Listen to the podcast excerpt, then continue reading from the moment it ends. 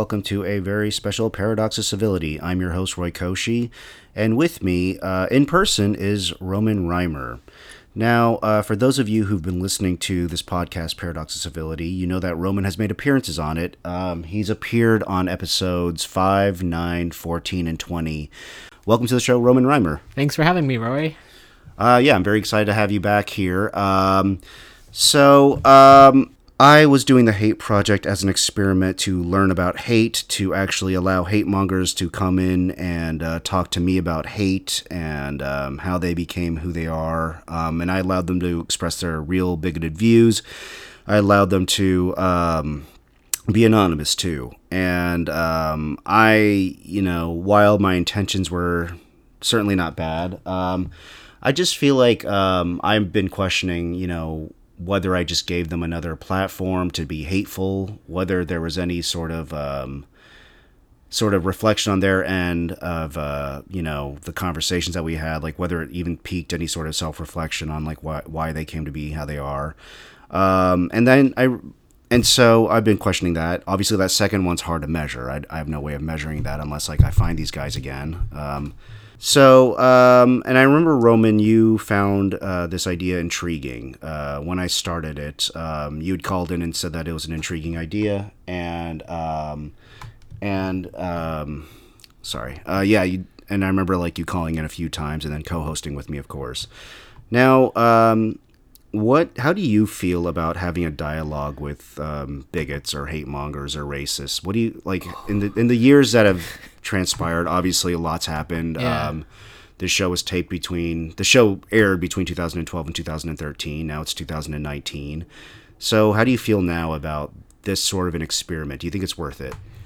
I think the idea of giving them a platform is definitely not. Oh, of course I think not. Now that we've, you know, I think it's also different between giving someone a platform and like asking softball questions, like some of the mainstream media does, yeah, versus asking someone like probing questions and saying, "Well, why do you believe this?" or "What's at the heart of it?" So yeah. I think there that there's a difference there in terms of the intentions and also especially with mass media which is such a huge like they they reach like millions of people and giving people like a a, a platform to speak on that isn't a is not challenging them and b is also uh, broadcast to, to the mass masses. And i'd imagine something like your show is maybe more i think i would assume that more listeners are maybe more like in tune with what's happening and maybe not folks who are listening who are going to be listening to those folks with the intention of following what those people are saying yeah. in a way like yeah. so I think that was. I mean, it's definitely a really because the thing is like, how do we stop them? And so part of me is like, oh, we just fucking kill Nazis. That's one. Yeah. Can I swear? Is that all right? Of course. Yeah, okay. yeah, just yeah. checking. No, it's an adult. So show. yeah. So I mean, one thing is like, okay, and that's one one way to stop people, and also we you know the idea is to like prevent these things from happening again so there then there does there does need to be that education yeah where to prevent folks from kind of going into that and like offering alternatives for people from following um the, these hateful folks yeah so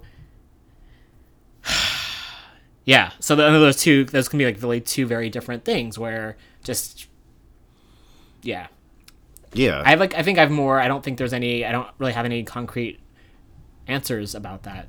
Yeah. And I, I totally support all of the anti-fascists who end up doxing people and like yeah. getting them fired.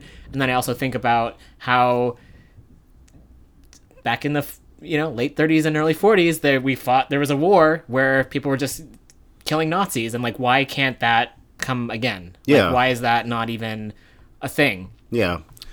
Well, that's and that's an interesting thing. Like looking at the 30s and the 40s in Europe and uh, Germany. Also, I mean, there was also I think people there's there's an assumption that like the war just happened and that was all. But the way that the Nazis came to power was uh, they were sort of legitimized by a lot of liberal forces too. Um, kind of not not that far off from like what we're seeing today of like people saying like oh, just give them a chance, you know. Yeah. Um, and um, I with, with this show where I allowed people to express hatred, um, I, you know, I, I wonder like whether I what ended up being like one of those give them a chance people.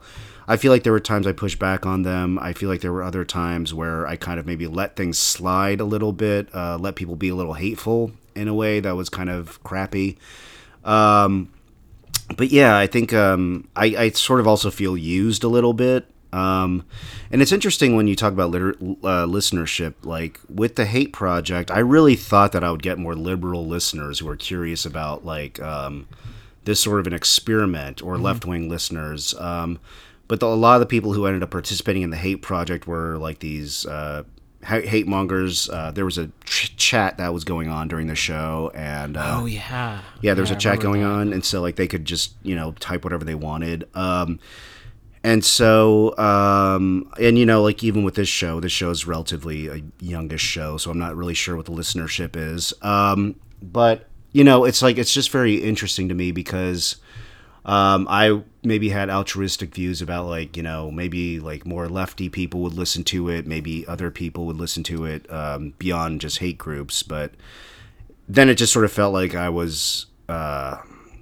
giving just then when when I didn't have like that pushback, except for a few callers, except for like people like you. There was a guy named Naj Radio who would call in, an African American sports host who was great, um, and he'd bring some uh, really great arguments as well. Um, and so I just wonder uh, how much of that was um, was just being given a platform.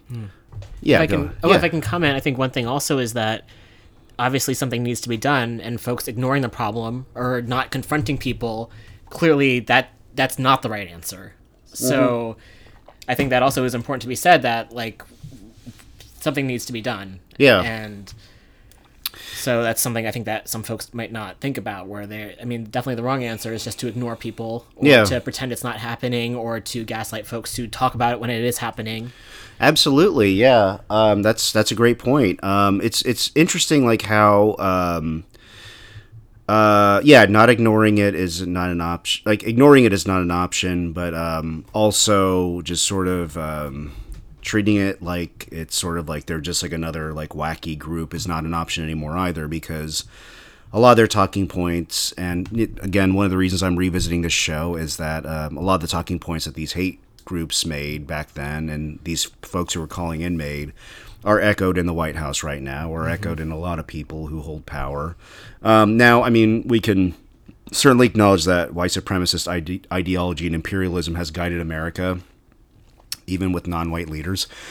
Um, but now it's just a lot more empowered and a lot more open. Um, so you live in san francisco california right Yeah. Okay, and so San Francisco has this reputation, especially since the free love era and all the, like, well, for a long time, it has this era of being like this very liberal place, a very free place, um, and um, you know anyone is tolerated. I lived there for a couple of years too, many years ago, um, and uh, what's your take, uh, just as somebody who is there? Um, how, how do you feel about San Francisco? uh, the wealth disparity is incredibly large. So you have billionaires, millionaires, and then you have over thousands of people who are living on the streets and are homeless. Those, those including children and families. Yeah. The I'll just spat out a few statistics just to get a general idea of what's happening in the city and has been happening. Yeah. So over seventy percent of the folks who are on the street used to be housed in San Francisco. Yeah. So a lot of these folks are former res- they are they are still residents. However, they do not they no longer have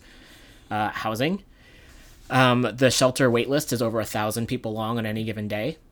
They have a couple years ago they authorized they call them sweeps, which is a, a terrible term, which means the Department of Public Works and the San Francisco Police Department will come in because a lot of folks have um, either bought or been given tents just to seek shelter. And there, there was a lot of rain, there was really bad air quality. We've been having, as you can tell from climate change, Yeah. even in the Bay Area, which has notoriously a good climate, has had a lot of difficulty Yeah. um, and and dangerous health conditions or weather conditions over the past few years. And so, especially for folks who are living on the street, they have even fewer barriers from that.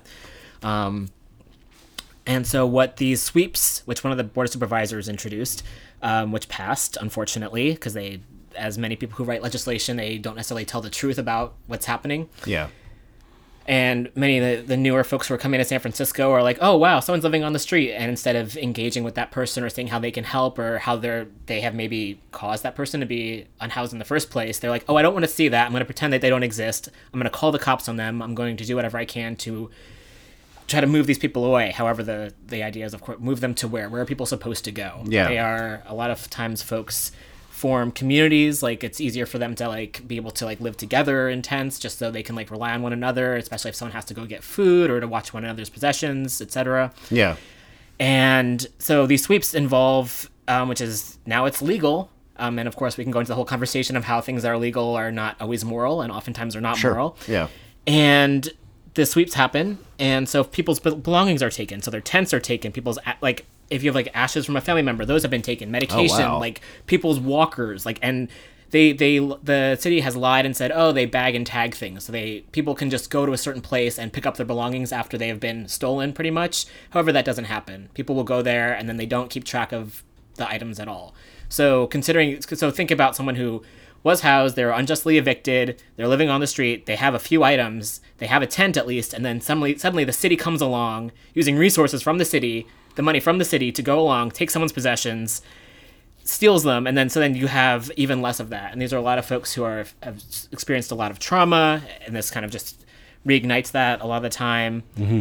And um, suffered abuse, like a lot of folks who end up. I mean, there's like the statistics of folks who are either veterans, survivors of domestic violence, a lot of queer folks who've been kicked out of their homes, et cetera, et cetera. I can go on. Uh, I don't know if I mentioned veterans as well. So a lot of folks who have already suffered a really difficult circumstances are then getting okay so that's my so san francisco so that's what's happening right now so when people say progressive san francisco i think that is how maybe it was for a lot of folks years ago but then i also need to go back to the gold rush and how gentrification has been in colonialism it's been a kind of recurring this is just another incarnation of it Yeah.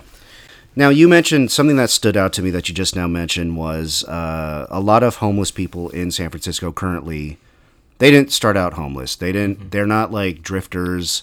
They didn't uh, just kind of wander into the city and have a hard time. They actually were. Um, they paid their rent. They owned homes, and now they're homeless. Because I remember when I lived back in like when I lived in the Bay Area for a little while. Um, that was sort of like a, uh stereotype of homeless people. Like there were people who were just like trying to make their way out to California, and you know, and a lot of people sort of assumed, or a lot of people spread this sort of idea that a lot of people were just living on the street because like it was sort of like they didn't want to be tied down and San Francisco is like this great free love place and they're just drifting through and kind of like living that life, man.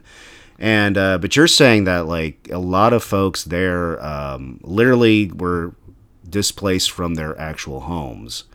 Um, here's the thing. I mean, I guess something that I always think about, and this is not just in San Francisco, but every major American city. Like when you look at New York, when you look at Chicago, uh, you look at um, Los Angeles as well. Los Angeles is famous for its tent cities, and you look at the Bay Area.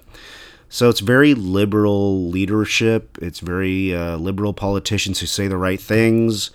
Um, but yet, when you look at the conditions of, uh, like what you're describing, like the wealth disparity, the income inequality, and the fact that all these cities are such a weird police state.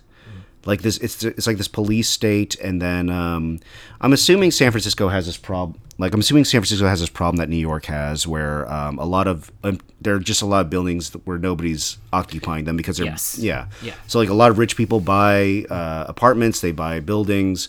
Nobody occupies them because it's just equity for them. They can park their kind of money there, and it accrues interest, basically. Um, so that's that's a problem in San Francisco. Absolutely. And there's still thousands upon thousands of people who are homeless there. Um, that's and that's such a. I guess from our side, I it's so it's very challenging when you like sort of look at like the how much it's like what Martin Luther King said, um, how the white moderate is really more of a blockade to progress because these are the people, these liberal politicians, supposedly the Democrat politicians who should be, who should care about this stuff, and every one of these cities is just um, a, a mess, like in regards to uh, wealth disparity, and then also like with issues of police brutality, like really it's kind of like a weird wealth disparity that's really uh, enforced and I, I just wonder how intentional that is like if they just say the right things in public but they intentionally want to keep things this way. I don't know i don't know if the problem's just bigger than them i don't know Yeah, I mean it's part definitely part of the part of the problem certainly. And if you're like upholding capitalism, if you're not going after the banks or if you're getting kickbacks from like big pharma, so you you know a, a lot of the Democrats are not corporate Democrats. If they're getting money from big pharma, they're not gonna ask for Medicare or you know medic healthcare for all. Yeah. If they get subsidies from any kind of war industry weapons manufacturers, they're not going to be anti-war. Like I would love to see an anti-war candidate. I don't know where they are. I'd Yeah. love to see. I think a few folks like Tulsi Gabbard has said some. Yeah. For the most part, though, um, There's some guy. What was his name? Mike Gravel or something like that. He came out recently. Um, I had to look that up, but he. I think he's kind of being a hardcore anti-war guy. But um, I checked that name, listener. I'm not sure if I got it right. I think it, I think his name's Mike Gravel, but gotta check on that. Um, but yeah, you're right. I mean, there's sort of this tepidness, and I feel like that wing of uh, you know liberalism has sort of been that same wing of uh, you know we're just going to we're going to hope to you know if we're just nice enough people on the Trump side will change uh, if we just give them enough of a platform they will you know they'll come to us because they'll see how nice we are and it just doesn't doesn't seem like it works and um no. And um, this goes back to the hate project. Um, I just remember there was a moment where, um, so there was a resident Klansman named Dragon fourteen eighty eight. Um, probably not his real name. Um, uh, that's his. That was his handle that he called in with. Um, so he used to call into the show, and he and I used to talk. Um, and he, you and him talked a few times. Um, and it's um, it's very interesting when um, you mentioned uh, in one of these episodes you talked about how you there's so many family members that you don't know and that you'll never know because you lost them in the Holocaust. Yeah. And um, it just seems like in Dragon 1488, of course, is um, you know vilifies the Jews and he denies that the Holocaust. You know, he's one of those guys who uh, denies that the Holocaust happened, but if it did happen, so what? Sort of attitude. Um, and it's just interesting, like how I I don't know if Dragon maybe like a year later or two years later was like, oh man, I acted really badly down during that time. But I just remember in real time, it was just like didn't faze him at all. Like that this other human being was talking about how this massacre made them lose a lot of family members, you know. And so I guess like I'm sort of at a point where um, I'm more on the side of the people who are really just directly fighting these folks. Absolutely. And, you know, if doxing is necessary, it's necessary. And the reason that, like, the reason I see a massive difference in doxing, like, uh, people in Nazi groups and white nationalist groups and stuff like that is, um, they actually go out of their way to hurt other people versus, like, somebody who, like, I don't know. I'm just trying to think of, like, like most SJW personalities, like um, even if you don't like them, like they just write opinions and like they don't really go out their way to hurt anyone. Whereas like the white supremacist uh, folks, they do try to make their way into mainstream society. They make their way into law enforcement and stuff like that. And so it actually is kind of important to dox them. Um, do you see like a lot? I mean, I know like in Portland uh, and in Washington and the Pacific Northwest in general, there's been a lot of like hate activity. Like Yeah. you've had like the Patriot Prayer group, the Proud Boys. There's been a lot of riots in the Portland area in Mm-hmm. this last year. Um, do you see any of that happening in the Bay Area or in San Francisco? Or they have tried to rally a few times Yeah. in the Bay and what the last time they came to Berkeley there was a I think a couple years ago it's also my memory just like there's so many things that are happening and like Yeah. it's hard to even uh, process it all. The last time they tried to rally in Berkeley a number of people showed up and the cops were protecting the neo-Nazis. Yeah, you've seen that way so- in Portland too. it's that yeah absolutely. And it's that that thing where uh i mean that's just the, the, that's those are the facts. Yeah, so as long as they can get away with it i think they will continue. And it's all about recruiting. They want to recruit even more people. I keep on seeing study you know reports of them posting stickers and flyers up at college campuses. Yeah. and they're really just about trying to recruit new members. And until any folks can offer alternatives i think that's something that because folks want to feel safe. They want to feel like they can belong. Yeah. and and also just recognizing that's how the, the at the root of this country and we, you mentioned portland and like oregon was started as this quote unquote supposed to be like this white utopia type Yeah. of state that i think a lot of folks didn't really know about so again like a lot of it's not new i think a lot of it's just now more out in the open and people are feeling more and more empowered Yeah. Yeah, it's interesting. Um, and I guess like that goes back to um, why are these people picking like these liberal like I, I mean aside from what we just talked about Yeah. about the problems that they have like these so-called liberal cities of like Portland and San Francisco and places like that. I mean, is it just that they're easy targets? I mean, how much are they really able to recruit from these places? Do you think there's a good chance of them recruiting people from these cities? I think it's more just to say, oh look, we can we can take this place. This place is thought of as liberal, so we can take it. Yeah. And just very much trying to take over and thinking of it as a specific target because of its reputation. Even though many folks who have lived in Berkeley and in San Francisco will tell you there's the huge policing problem and discrimination for folks who live there. Yeah. So Well, that's it's yeah, and that's that's a really interesting thing of like police protecting neo Nazis and um, basically not doing anything when those folks attack. Um, but then, like when counter protesters uh, were challenging them, the police went after the counter protesters. Yes. Certainly in, Port- in Portland, Yeah. there's a lot of footage of that. Yes, and something to bring up was that a really valid point that was made is that in some ways folks were th- considering the idea that they the Patriot Prayer and all these groups were having these marches because they know they would have people anti-fascist opposing them. Yeah. and that would give the police a chance to then arrest anti-fascists and then have them like the Berkeley police after the last one they arrested people they posted their mugshots on Twitter Oh, and their names and then those folks were doxxed. I and these are people that. who hadn't been charged with any crime at all. Yeah, yeah, and the police. Yeah, that's so weird. So a lot of it, people think of it also as a trap in that way, where just to get folks. Yeah. Yeah, in it's trouble. it's interesting because like um yeah, like and so I guess that's what's kind of fucked up is like you know, the mayor of Berkeley, the mayor of San Francisco, all these places like they're kind of like these very liberal like they're like, "Oh, we support uh, everybody di- diversity is our strength." They say all these things, but then their police forces are very much the opposite of that. I mean, like that. I remember that, like the Berkeley. Uh, when was that? That was last year, I think. Um, when they were doxing the counter protesters um, on Twitter, which is insane. Which, sorry, um, yeah, which is insane because like, um, yeah, I've I've never seen that in my lifetime. That's so fucking irresponsible. Um, and yeah, like I guess like. Is it that like why don't like the liberal people who have some sort of pull um, in these cities, like whether it's the politicians or it's the mayor or the people who write to their who show up at community boards or who are on community boards and things like that. I just wonder like is it just like these are just sort of elite people who like the idea of tolerance and diversity but they don't really like when people are actually being repressed it just doesn't register with them because they're not experiencing it. I don't know. Yeah, I think absolutely that if it's not affecting you or your family and your loved ones directly, then you, it's easy to overlook it. Which is uh, weird because the mayor of Berkeley was getting death threats from from these neo Nazis, and at the same time was still allowing them to march. Yeah. So, yeah, And I, yeah, and I can't tell like whether like these people like they just say the right things, but they just enjoy the power structure that still mm-hmm. exists, and like I guess they benefit from it or something.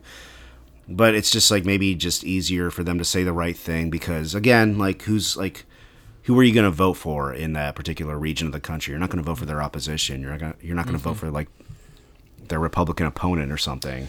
Yeah, which is a, a shame too, because in this last election, the mayors who were mayor, there was a mayoral uh, race for Oakland and Berkeley, and the two of the more progressive candidates did not win. Oh, really? And so it was a, it was you know white women liberal like Libby Schaaf is the current mayor and former mayor of Oakland, and she is just super problematic. Yeah. And Cat Brooks was one of the people who was running for mayor and had a lot of support and works with the Anti Police Terror Project. And Yeah.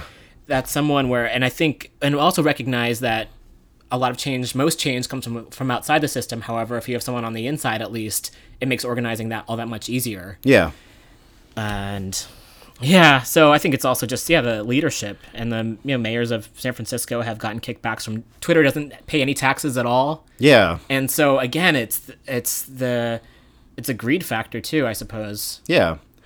Yeah, so that's another thing. I mean, so uh, you can you attribute like the change in San Francisco, like speaking of Twitter and all these places. Uh, Twitter's based in uh, where is that based now? It's like in It's in San Francisco. it's in San Francisco now. Yeah, yeah. I, I think it's always been there, but um, yeah, like Google's a big presence there now. Um, it, it's interesting because like when I was living there, there were a lot of homeless people. I remember, um, and you know, just everyone chalked it up to like, oh, it's just people wandering into San Francisco. Um, so, eh, are you? Do you think that the tech companies' presence have just made that so much worse?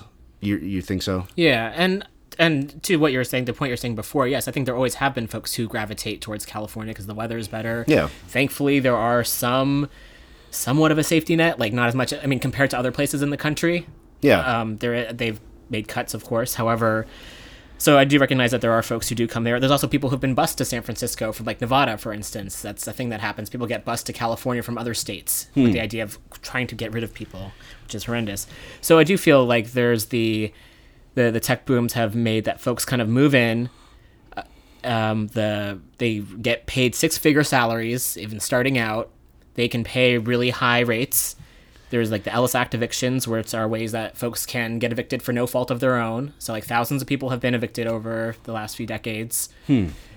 And so and it's all just it works together. Then there's also you know for foreign investors and people coming in buying buildings as you were mentioning earlier. So just the capitalism and how that Yeah. people can buy like ho- use housing to make money, which is atrocious and I think really immoral. yeah.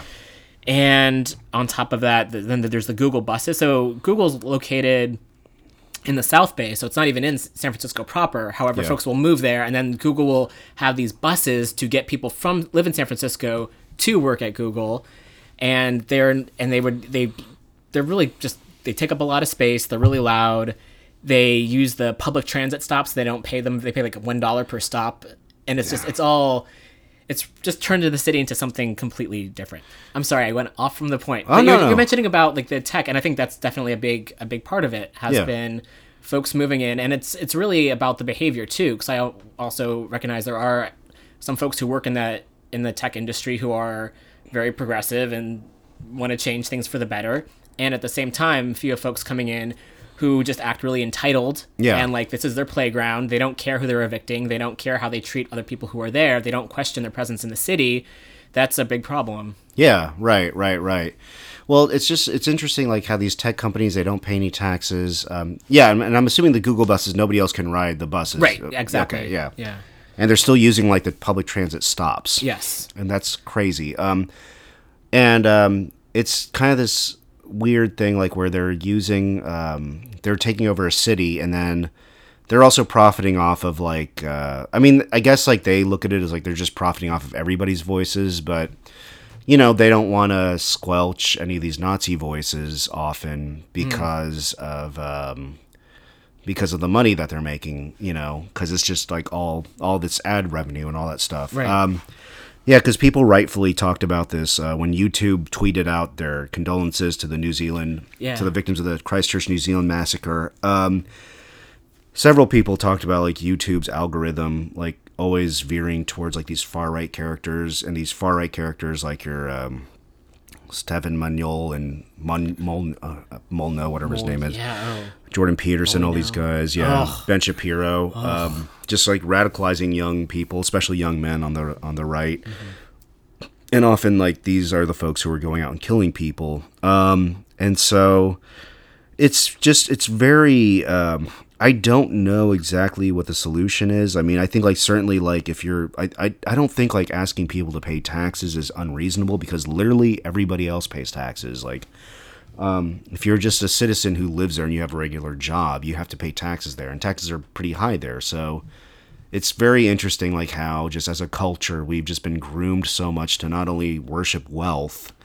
Uh, so it's like you know, well, you know, we we can't ask them to pay taxes because they're our job creators, and we've kind of been groomed to fear these people and treat them as our leaders. Um, and then um, on top of that, like in in conjunction with that, uh, we've been groomed to sort of treat the police like it's a like a church. It's like a reverent, like you know, they're the law, and we should you know worship them too. It's like every other fucking. That's why I hate shows like Law and Order and thing, things like that. Mm. It's just, it's like this weird sort of like grooming people into like thinking that they're better than other people, and so then when they Yes. shoot somebody, it's like, well. They're better than you because like they have a dangerous job. Even though it's not compared to so many other jobs, which is I think I mean there's so many myths out there too, and it took taken me like a long time to unlearn a lot of. Oh, But yeah. I but I grew up even being raised in a in a extremely leftist house. Still, that doesn't shelter me from the messages from media, from Yeah. politicians. Yeah. Yeah. Yeah, it's interesting. Yeah, it doesn't really. Yeah, and I and I feel the same way. Like I think, um, uh, you know, probably like on the hate project as well. I probably like displayed some of those biases myself. Like whenever I was trying to find common ground with with people on certain topics and things like that. Um, and and uh, speaking of myths, though, um, I remember the show that you co-hosted with me. It's episode nine of Paradox of Civility. Okay. Um, Roman co-hosted it with me. Um, uh, Dragon calls in, and Dragon makes this case about like how um, basically like you know only white people have invented stuff. Only um, white people have built a civilization. Um, and um, you know, I remember that inspired me to like uh, afterwards to kind of troll him back and troll him back and find you know certain like moments of like you know black history black people who've invented things that we use every day. And that was great. I'm kind of glad i got to do that. But it's like i remember like um that is a myth though that is repeated uh in our country. Like most in schools Yeah, most- schools, you, yeah. mo- you have black history month for like one month. And it's like usually just about the civil rights movement. It's about martin luther king. And Mm-hmm. Hey, look how these people suffered and look how Martin Luther King made everything okay. But you know, it's very rare that um, maybe this is changing. I haven't been I haven't been in school for a while, but um, you know, um, it's it's very uh, you know for the most part, Black History Month is just like this sort of history of uh, suffering and this sort of like glob and it's not about people like who push this country forward as much um, again maybe that's changing in, in today's youth. Um, so i remember like i had to f- sort of like really fight to like look for things myself. Even though i knew what he was saying was wrong i had to find some like you know specific people specific inventions and things like that. I had to like you know work at that a little bit because it, it, we're not taught that you know black people contribute to this country. We're not taught that people color contribute to this country, and so um, weirdly enough, what this Klansman was saying was a pretty mainstream attitude, and I think like even liberal people have this mainstream hmm. attitude. I mean, certainly like you have like Republicans like Steve King and people like that literally saying this shit like that. Oh well, you know, what if non-white? You know, it's what have non-whites contributed like you know basically he's he's basically repeated that like white people have built civilization. Again like we know it's not true. Like we know like the history of like how much white people have stolen from other civilizations that were more civilized than the one that we have now. Absolutely. but um yeah so like I, I think like what you're saying is really important. Like those like even if you're if you're educated well like the myths and the sort of uh, talking points and teaching points in our broader culture still seep their way into your brain a little bit. Um like yeah it's very interesting. Um yeah. Um like what do you and i guess like on the topic of education then like um there's been like this sort of vilification of college campuses and the right wing like all these personalities love to like slam college campuses and that they're not indoctr they're communist indoctrination. Wish. yeah exactly. Like yeah. Oh my gosh. yeah like it's not even that. It's not it's barely like yeah it's not. It's so ridiculous. Um yeah so um i guess um, i'm just kind of curious like i mean how like what do you observe? Do you think like the culture of the college culture of berkeley i don't know how much you interact with the college but like um is it really like this how it's not this hellhole of it, it's not this sort of like what they're the hellhole in their head i should say mm-hmm. that they're painting is it it's kind of like berkeley's kind of a mainstream place now right Yeah. I mean, there used to be a lot more. People were a lot more politically active there back, of course, in the '60s. Yeah. And I don't honestly, I don't know enough about it to Yeah. to comment on it. I would just imagine whenever the the right wing folks call someone like a socialist or a communist, I'm like, I wish or violent. Yeah. I'm like, I wish the way that they are painting Democrats, I wish they were as Yeah. socialistic or communistic as you are saying that they are, or as Yeah. we are. Like because we are not like the Democrat corporate Democrats are anti-labor. They are again, Yeah. they are pro-war. They don't care about the environment for the most part. And I'm Yeah. painting a very broad brush. Oh, no, yeah, yeah. And at the same time, like I wish the it's just everything I feel like has moved further and further to the right. Like Yeah. I think about that and how I grew up in the '80s and there was a lot of brainwashing and propaganda then. I mean, I think there always has been. Um, and I didn't even know until recently that Jimmy Carter had had solar panels on the White House.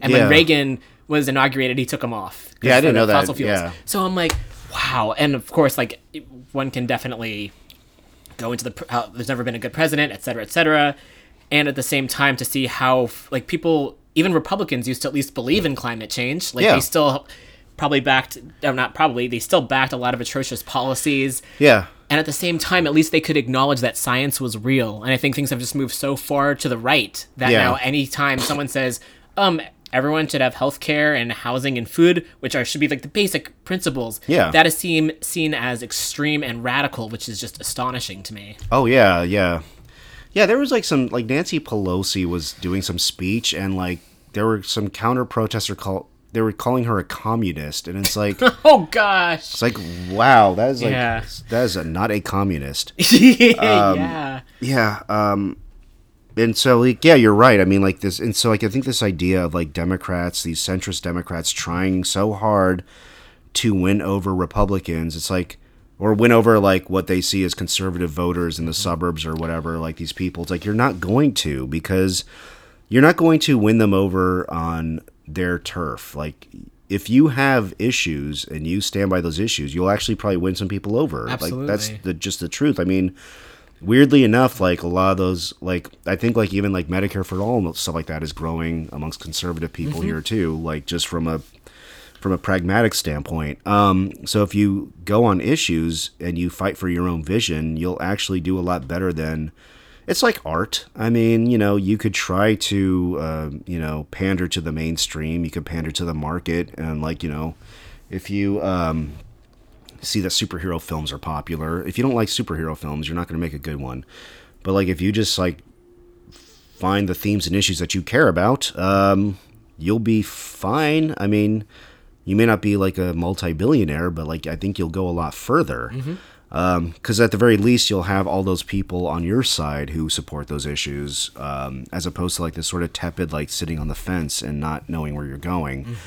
Okay, so um, let's uh, talk about a little bit of um, going back to this topic of having a dialogue with people who are um, not even talking about people like who just you disagree on policy with Yeah. them because I, I I feel like any of us like as frustrating as that might be for any for us personally that might be fine.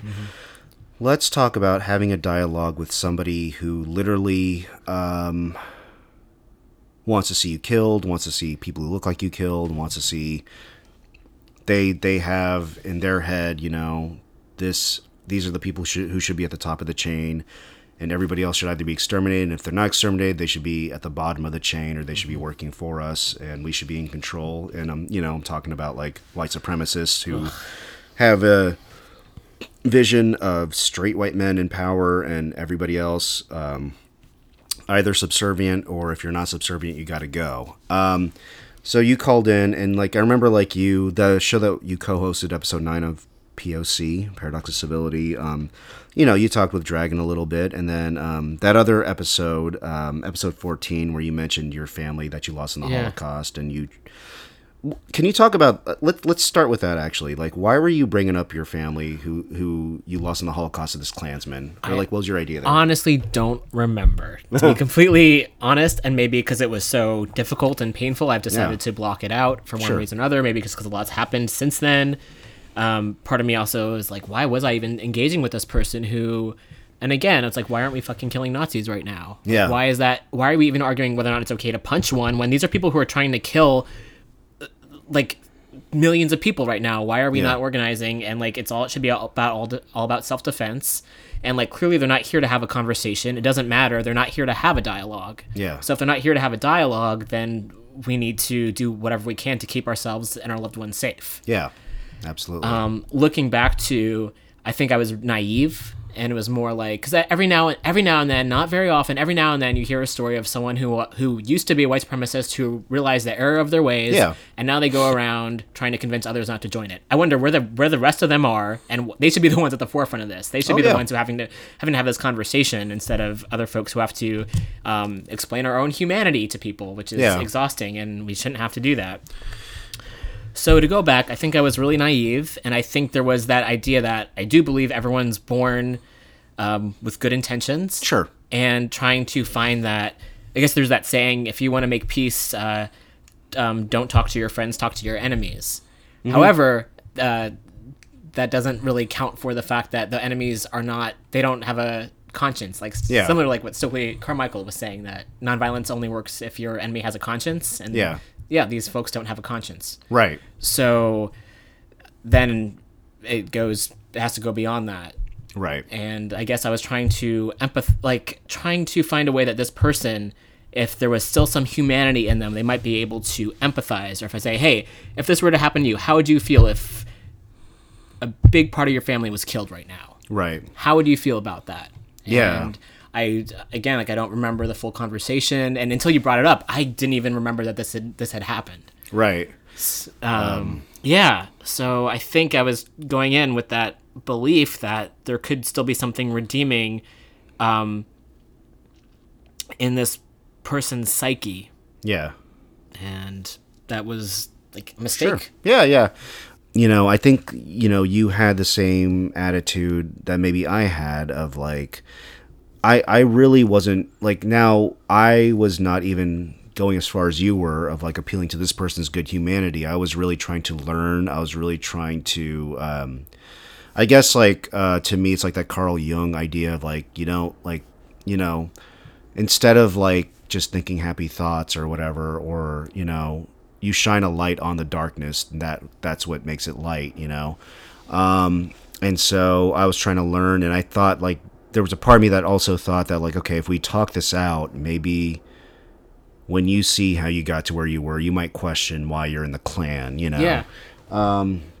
And yeah, it's an interesting um, idea of like um, how how much effort do I need to put in to prove my humanity to you, and how much should I be the one uh, who is basically you know coming to you and um, coming to like you know um, putting the effort in to like you know appeal to you, and I feel like this is something I've talked about on previous episodes of this podcast. Um, I get a little frustrated because like it's always on the marginalized people who have to do that. It's like the people who like when Muslims are getting attacked or something or Muslims are being vilified, it's usually Muslim people who have to like put up a booth that say like, you know, I'm a Muslim, ask me anything or whatever. Like that's great. I'm not and I'm not just to be clear, I'm not shitting on those people. Like I mean, I think that's wonderful that you're doing that, but the broader problem is like you know the people like white folks don't have to do this um and they don't seem to i mean if they're if, if it's not affecting like you said earlier like if it's not affecting their friends and their family or themselves they're not that inspired to do that um i guess um yeah i, I guess like I you brought up like folks who have been former skinheads or former white supremacists and they left the movement and they try to get people out of the movement. Um, there are people like that. Uh, there's a guy. There's a group called Life After Hate. Um, Christian Picciolini and a couple of other people have started that. Um, I watched a documentary also called White Right. Um, Meeting the Enemy, where this uh, Muslim woman interviewed like white nationalist Nazi folks around the country. Um, and I guess a couple of them had left the movement, and one of them even said, a couple of them even said that you know they considered her a friend. Um, so it's it's interesting to me. Like sometimes, here here's how I feel. Here's why I'm going on this uh, long. Here's why I'm going on uh, talking about this so much. Um, I'm with you right now. Of like, I think these folks just need to be defeated. Um, now, there's that part of me that says, like, okay, well, some of these folks maybe be able to be saved. They may be lost. They may be blah, blah, blah. So maybe you could reach out and siphon a few of them off of the white nationalist movement. But that, that seems like those numbers are so few that it's not worth putting our efforts into that. Um, and I, I, it's like, yeah, I, I'm I'm very conflicted, but I'm also more on the side of like, okay, well, let's just eradicate these folks from society because everybody else is living here peacefully, and their mission is not to live peacefully. yeah Um, like I guess like back then, like in 2012 or 2013, did you kind of consider yourself like a peaceful, like a nonviolent activist? Mm, yeah yeah 2013 that's a while ago it was Yeah. six years ago so it's hard for me to, i definitely have become more radical i'd say the older i've gotten Yeah. Yeah, like um I think like it's been more like like it's weird like radicalism. Like I feel like it's more are you more radical or are you more unapologetic about like how you really Oh. feel? I wonder about that. Yeah. Great question. I guess I'm more unapologetic about Yeah. it and maybe more comfortable with my voice. And Yeah. I think also just after 2016, having so many people who are like, oh, wow, there's, you know, people who assume that everything was fine before then. Yeah. And for those of us who have engaged in some forms of either some, in, some, in, I mean, activism is a complicated word and there's a lot Yeah. behind that. For the folks who, since pre 2016, were like, things are fucked up here and things need to be changed Yeah. uh, then to there is I think some. It's been an interesting process now that more folks are aware because there's a Republican president who is really.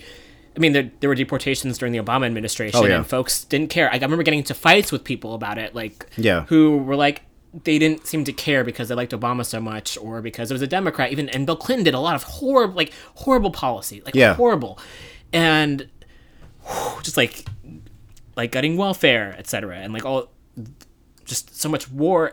Ugh, anyway, I'm gonna get so angry. Yeah. So That's all right.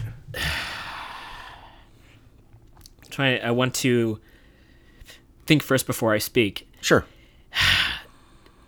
Now that maybe more folks are aware and have woken up to the idea of what's happening, it makes me that more more sure of myself and what I believe because I used to and I still do to a certain degree get pushback from folks who are very very well intentioned, very well meaning. Yeah. And because things haven't affected them or their families direct directly, then they think, oh, things are okay. Yeah. And I think I've also just the older I've gotten, the more I've met folks who've had different experiences than me. Like for instance, for instance, I've like met in the last well, I guess for for a while now, I've like met folks who are sex workers for instance. For Yeah. for instance, and when I was maybe in my early twenties, to my knowledge, I hadn't. And so that's Yeah. something where again talk about folks in this society who are criminalized and vilified and in danger a lot of the time Yeah.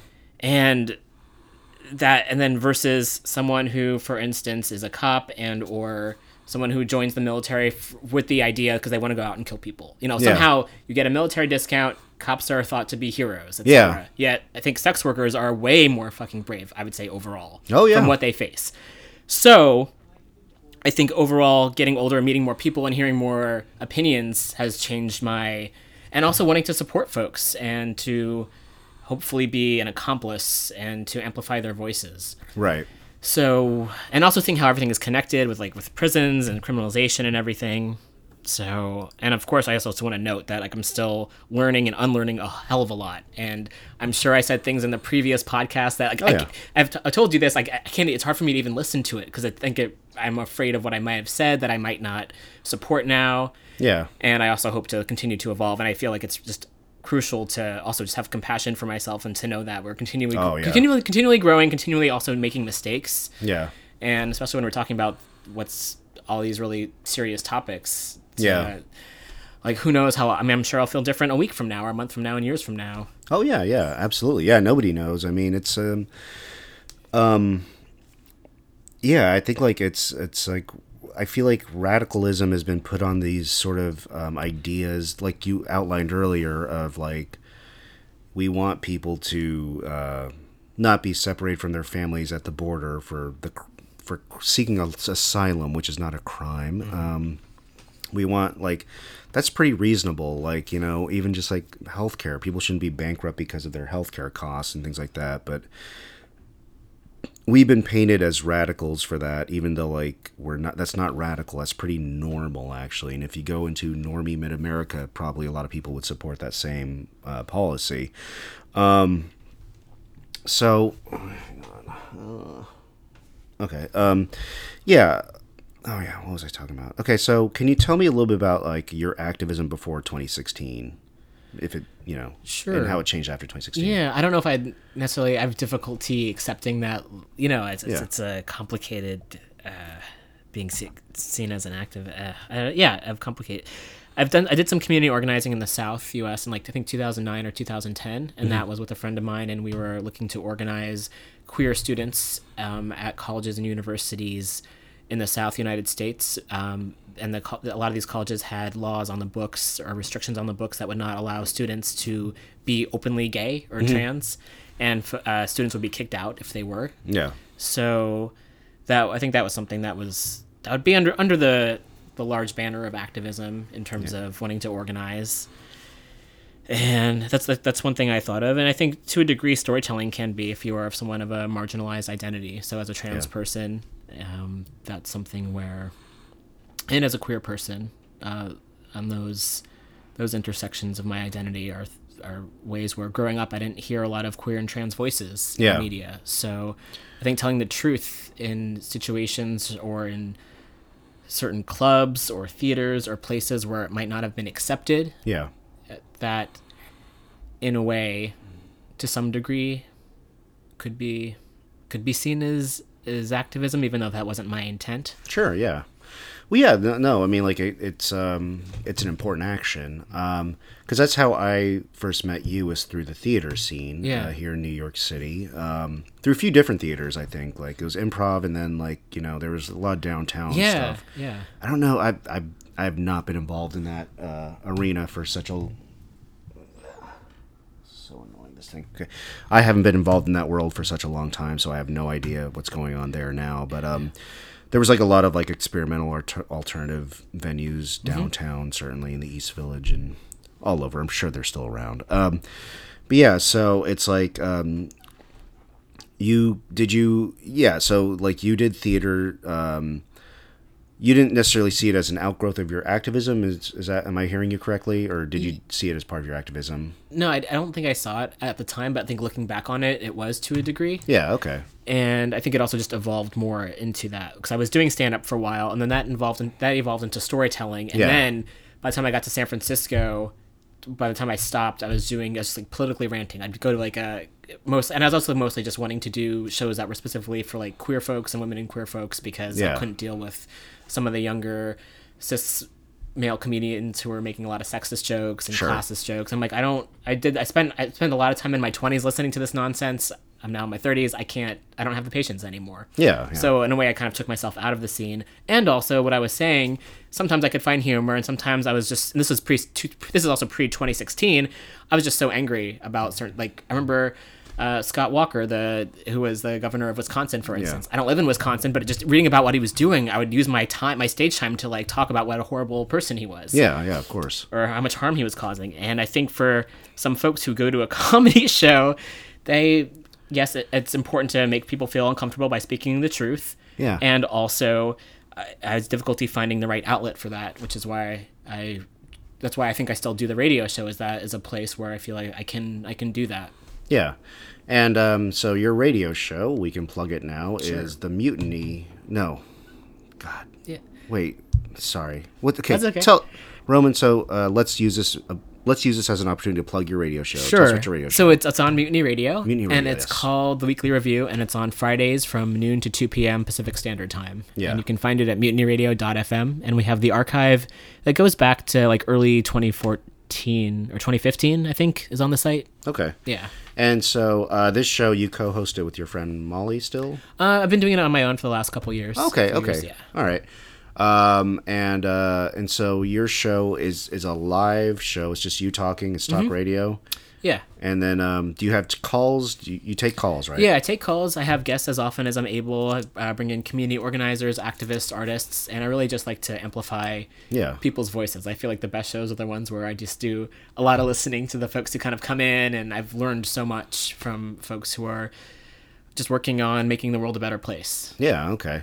And have you noticed like any uh, in in regards to engagement or in regards to uh, feedback you've gotten, uh, the positive impact of, of the radio show? Have you noticed any of that?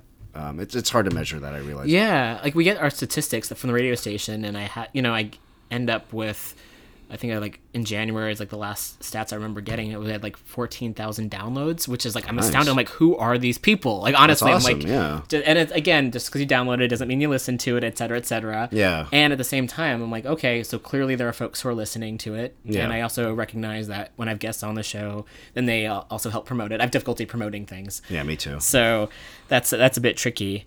Um, so it is. It's unlike theater where you have like an immediate reaction from the audience.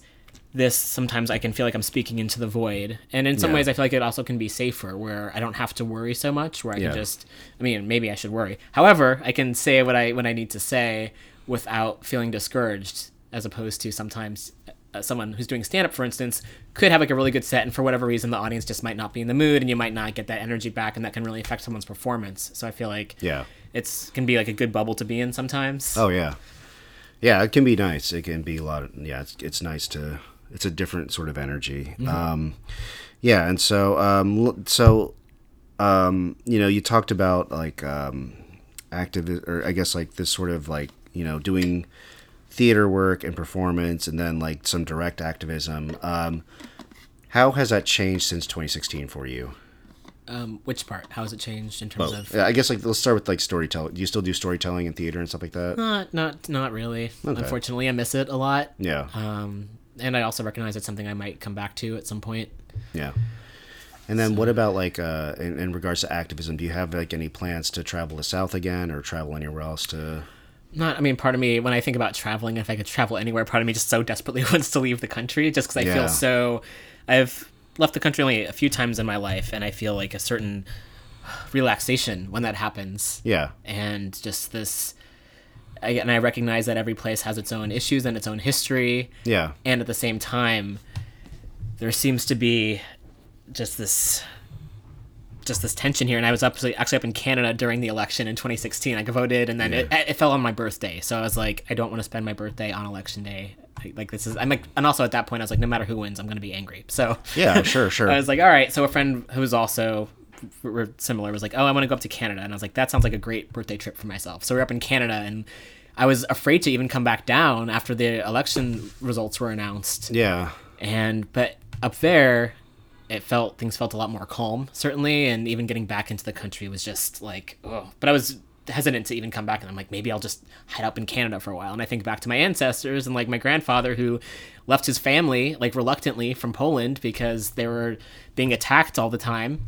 And he left, and then years later, he ended up losing his brothers and his and his parents. And it's I think about and I never met my grandfather. However, I can feel like epigen with talking about epigenetics and what we inherit from our grandparents, and like I'm an anxious person, and sometimes there's like nothing directly in front of me that's like frightening. However, I feel that like, oh, is this going to happen again? If so, do I need Yeah. to leave?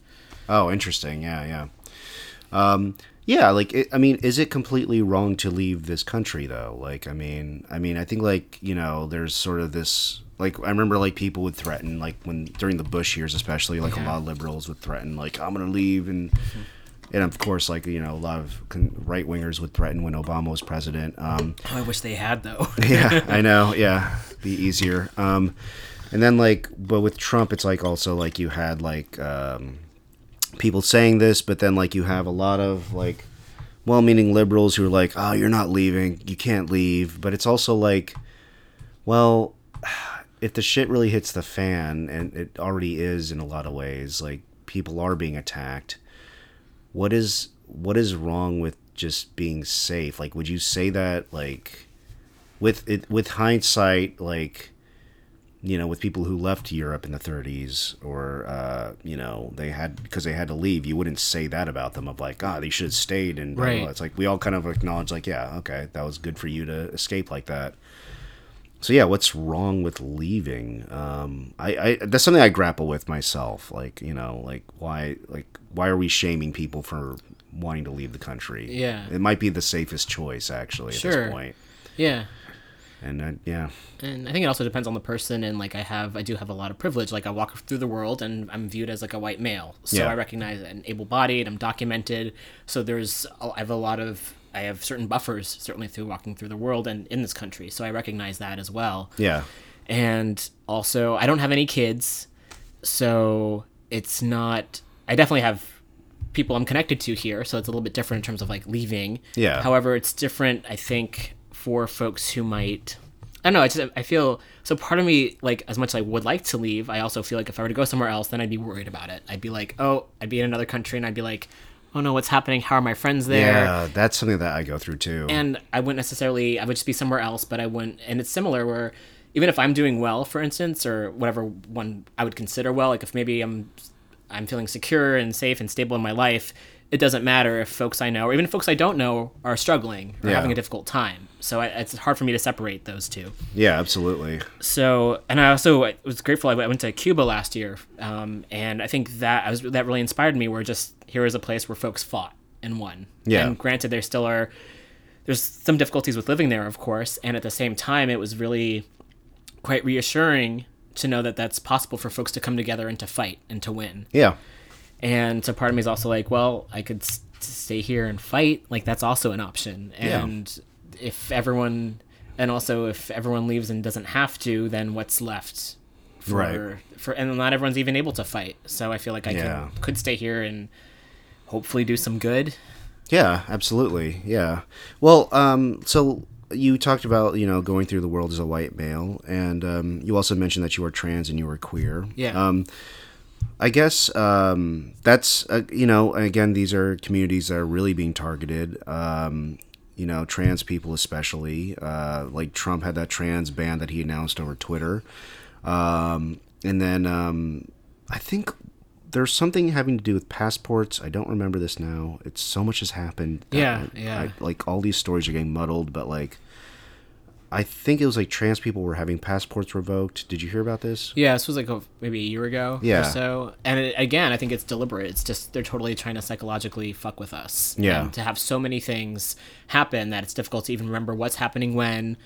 And before we can get outraged about one thing, something else terrible happens. Yeah.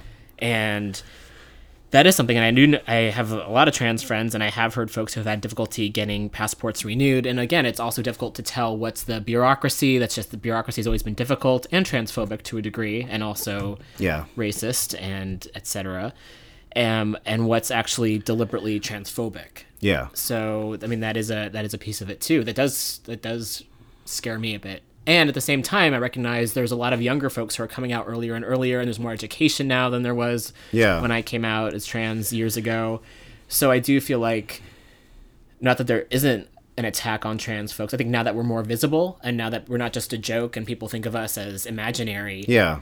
that's seen as a threat there's always a backlash like in the 80s there was a huge backlash against feminism Yeah. um, due to progress that was made and gains that were made by women.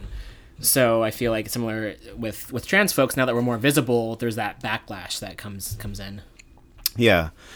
Do you think the backlash also? I mean, because again, like you know, uh, you mentioned this, like um, you know, there's a lot more education about what uh, trans people um, in general, like in a mainstream way that there wasn't before. Like it was considered kind of a joke, like for a long time, even within the century, like even within the 21st century, it was kind of considered like a punchline.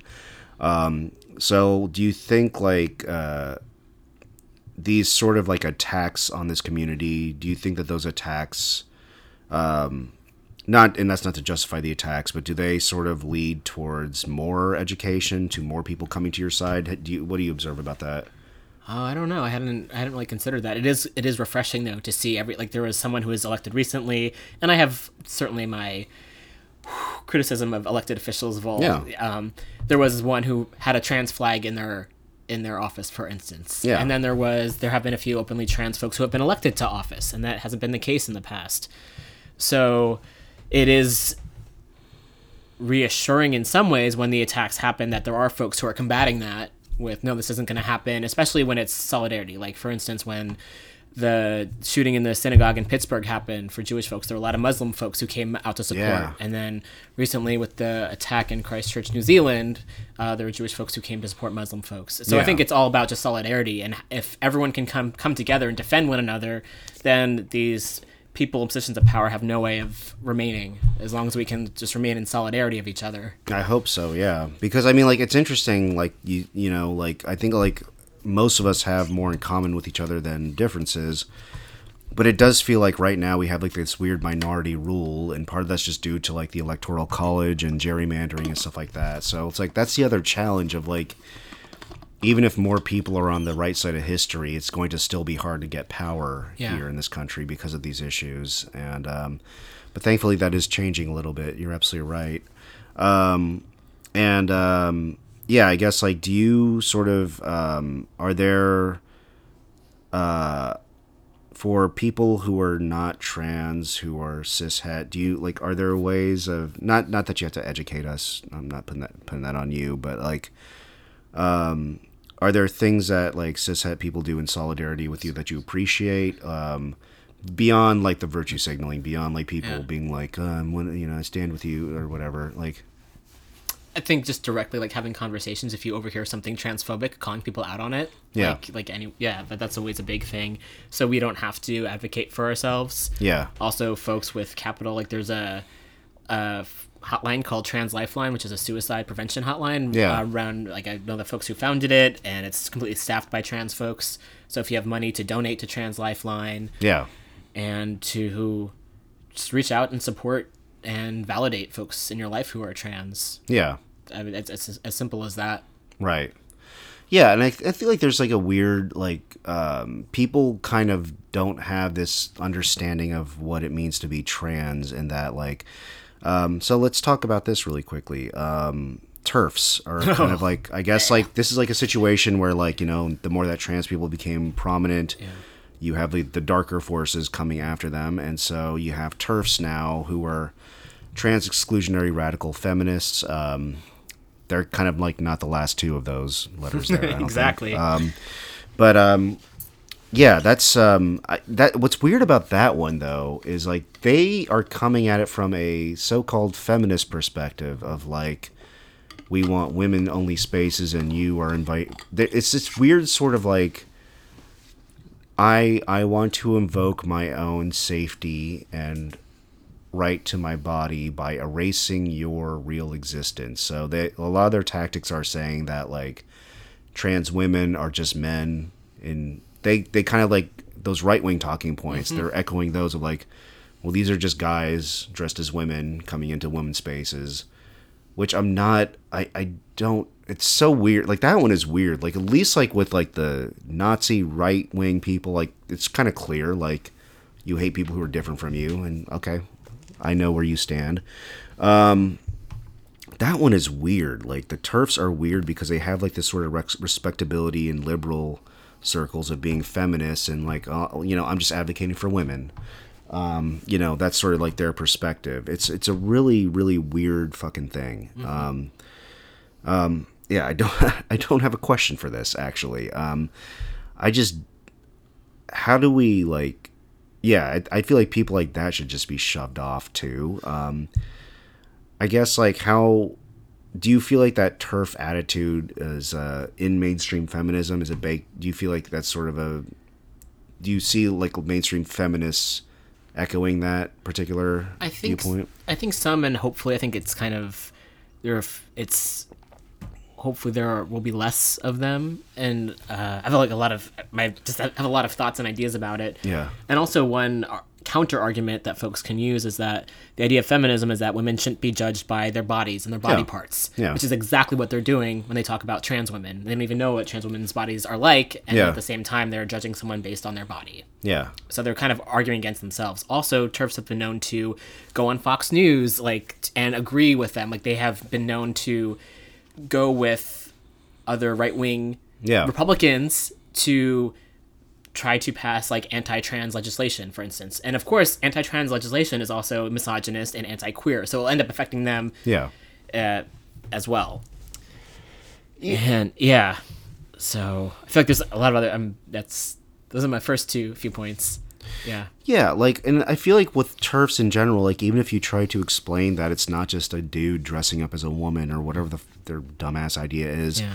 I feel like when with TERFs, like when you bring up science and you bring up like a lot of these um, facts Yeah. about what it is to be trans, they seem to uh, they seem to not listen. They it's the same as like the Klansmen and people like that. They just seem to like tune it out of like, well, nope.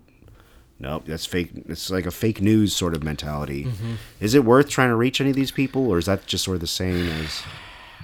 And I guess it depends. And there's probably a spectrum. And I had a conversation with, uh, I asked a friend for advice maybe about a year ago, and that was I'm I happen to be like an anti-Zionist Jewish person, and there Yeah. are like a lot of us who are anti-Zionist, and then there are the folks who seem to conflate anti-Zionism with anti-Semitism. Yeah. and one can say yes, anti-Semitism exists, and also simply criticizing the actions of the state of Israel does not mean that one hates Jewish people. Yeah, exactly. And I think some folks are so either held in their trauma or held in their propaganda that they can't quite see that. So I asked a friend who's a, an activist about this, like, what do you do? And she had said, well, it's worth talking with the folks who you think might be open to changing their mind. So Yeah. I think that's that's true with like everyone. There are the folks who might be willing to engage in conversation and be open to hearing new information and having that information change their perspective. And that's for me what it was was as soon as you meet someone who talks about their experience, it's like, "Oh, I hear you." And that clicks in something that Yeah. will will change one's mind. So I think that just depends on the person. Yeah, but it's almost like hard. Like, but it's also again like we have this dilemma of, you know, why does the trans person have to do that work? Oh, absolutely. You know, that's Yeah. sort of like the dilemma there. Like with, um, yeah, it's sort of that same problem of like, let me try and convince you, and you may not convince them. That's the fucking problem. So like, I mean, like, I think also like people just don't understand what it is to be trans. That like that is like really at the end of the day, it's not just some sort of like I'm just gonna change from one thing to another. It's not that simple. It really is a survival thing. Yeah. Am I correct about that? Absolutely. Like I'm the same person. And I think it's just we're not I don't feel like our language has quite caught up to as we are as humans or as Yeah. evolution. I'm similar with, te- with technology as well. It's it's difficult to find words to describe something that perhaps cannot not that it can't be described, it's just difficult to yeah, I guess find the words and also language is always evolving as well. Yeah, yeah. So even if I just use trans as shorthand because it's harder to find other words to actually communicate my experience, which doesn't really have words. I think that's for true for everybody. Like people can write autobiographies and there are hundreds and hundreds of pages and that can only just scratch the surface of one person's experience. yeah. So for me, it's like I'm the it's and now that I it's I'm over ten years into this experience of being out at least. Um, it's I'm still the same person. I'm the same person I was as a kid. I might look, my body might look different. My voice might sound a little bit deeper. However, I'm still the same individual, and I don't even necessarily identify. I'm identi- identify more as like non-binary. I don't necessarily even identify more as male or female. Yeah. This is just from the body I'm, I was given. This is what I feel most comfortable as. Yeah.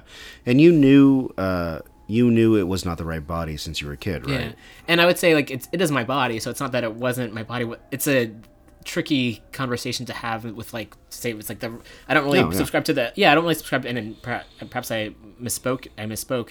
Uh, I don't believe it's like the wrong body. It's more just ah, yeah, it's difficult to put into words really. Yeah. it was more just like something didn't quite feel right, and it was hard to uh, acknowledge what that was. Yeah. And then um I guess like before you transitioned though, like was there a point in your childhood or in your youth where you sort of were like you would you would you did identify it and then like after that was there like a process of of not of like totally denying it. Like Yeah, I think yeah. other folks are in the closet about one thing or the other. Like I found a journal I'd kept in in college, and there was an entry, and I dr- used to drink a lot, and I there was an entry that I'd written I'd totally forgotten about until uh, an ex of mine was like, "Let's go read your old journals," and I was like, "Okay," and I totally forgotten about it. Like that seems to be a recurring pattern here, like things I did that I totally forgot about, where I was like 18 or 19, and I was like, "Oh, I identify as male" when I was 18 or 19. I didn't actually come out to myself as trans or to anyone else until I was 27. Right. So that's at least nine years of me acknowledging it and not being able to. I mean, perhaps I could. Some of my friends, some of my friends knew when they, they weren't surprised when I told them. So I think it would come up in conversation occasionally, but it wasn't anything I could. I think we even, or I even had the language for, or knew how to. Um, like I had a con. I, I started doing stand up when I was 21, 20, 21, and I had a joke about a joke in quotations about identifying more as male. And so there was that there was some piece of it there, but it wasn't. And again, I don't. And there are like there are folks who are trans. Some folks medically transition. Some folks don't. There's a whole wide range of what Yeah. folks decide to do. So for me, it was still deciding to physically transition was more in line with me coming out to myself and to others. It was Right. right for me. Right, right. And yeah, there's just a long time when I didn't really address it or couldn't address it. Yeah, yeah. Because I mean, I guess like you know, um, it's you know, because so many people push back on like, well, you know, you don't need to be a man because like you can just be a strong woman, and you know, are you worried that you know you're not feminine enough or something like that? It's deeper than that though. Like it's not just like, it's not just like somebody being a fucking tomboy or whatever, or like a male being like feminine or whatever. It's something. Um, there's something at the core of your existence that's deeper. And Yeah. maybe we just don't have the language for it yet. I Yeah. don't know. Yeah. And I'm sure there's a, plenty of other folks who are trans who could definitely speak at length about this. yeah, and yeah, no. Have a lot. Of, I was at uh, Bluestockings today, and they have a really great queer and trans section. And it was like really cool to see all these trans memoirs and books that were. Yeah. I remember like, back when I first came out, there were like a few books out there, and now there are books upon books upon books. and Yeah. it feels really reassuring to know that because every person has their own experience and can add their own perspective on it. So Yeah, totally. it was totally. really great to see. Yeah, and then like I like speaking of like sort of like education, the word queer. I remember Yeah. when I was growing up, like it just meant gay. Like I thought like it was just another word for somebody who's just gay. Yeah. But queer is not just gay, right? It's it's a bit more expansive than that. Yeah. It's and like yeah, that was another thing where like I've had to learn about that because I just remember like I had a friend who was like, yeah, she's a woman and she was like, yeah, I'm queer, but I've been with the same guy for like five years, and I was like, well, so are you gay or not? You know, and I was, you know, um, so that's been like a different. Um, that's like a different uh, expansion. So I mean, is queerness like? Uh, forgive my ignorance on this. Like, it's it's not just like sexuality, right? It's sort of. Is it beyond sexuality, beyond like, what you're attracted to? Yeah, I feel it can be like sexuality, identification. Yeah, Yeah, that's a, I think it was used as it was taken back. So it used to be used as a slur, and then it was taken back yeah, uh, from the community to use as a more of an expansive word, like more of an umbrella term. And not everyone uses it. Not everyone likes it. yeah, Ha- and again, it's kind of languages can be really limited. So for at this moment in time, many folks use that as a just kind of a shorthand. yeah. And also, just add to it, it also can be a political It's yeah, uh, it's, uh, more of like a political stance too, because there could be some very conservative cis white uh, gay men, for instance, who don't might not necessarily identify as queer in terms of being maybe more assimilationist and being like, well, they got married, that's all I, that I care about, Yeah. and not being as perhaps I don't know if counterculture is the right word. It's just yeah. it's, it's supposed to be more of an, an umbrella term. an umbrella term yeah. Yeah. so it's different from like i mean so if somebody is like it's different from being bisexual right um, or it could it could like bisexuality could fold under the umbrella term of queer Yeah, but queer is just more expansive yeah, um yeah i'm trying to i see like this is like so fucked up like i'm still trying to learn about that because like i just i, I also grew up in the 80s so like it was just like this term of like uh, that person's queer or whatever like Yeah. and like it was a slur yeah sure, sure. That, that's the whole make thing. fun of people Yeah, with like language too, is that it's constantly evolving, and then especially if one doesn't identify in that group, like wanting to not offend and not knowing what, and then it's also language is like constantly changing. So Yeah. something that one word we're using today might be someone could listen to this ten years from now and be like, "Wow, I can't believe they said that word." Yeah, of course. Yeah, they, yeah, exactly. Yeah, there, this could be problematic down the road. Yeah. Who knows? But you know, trying. Uh, we're doing our best, future listeners. We're doing our best. Um, oh, I was just now going to ask you something. Oh my god, because it came up. Oh yeah, um, I remember on episode uh, the episode that you co-hosted with me, the Hate Project. Um, it's episode nine of Paradox of Civility.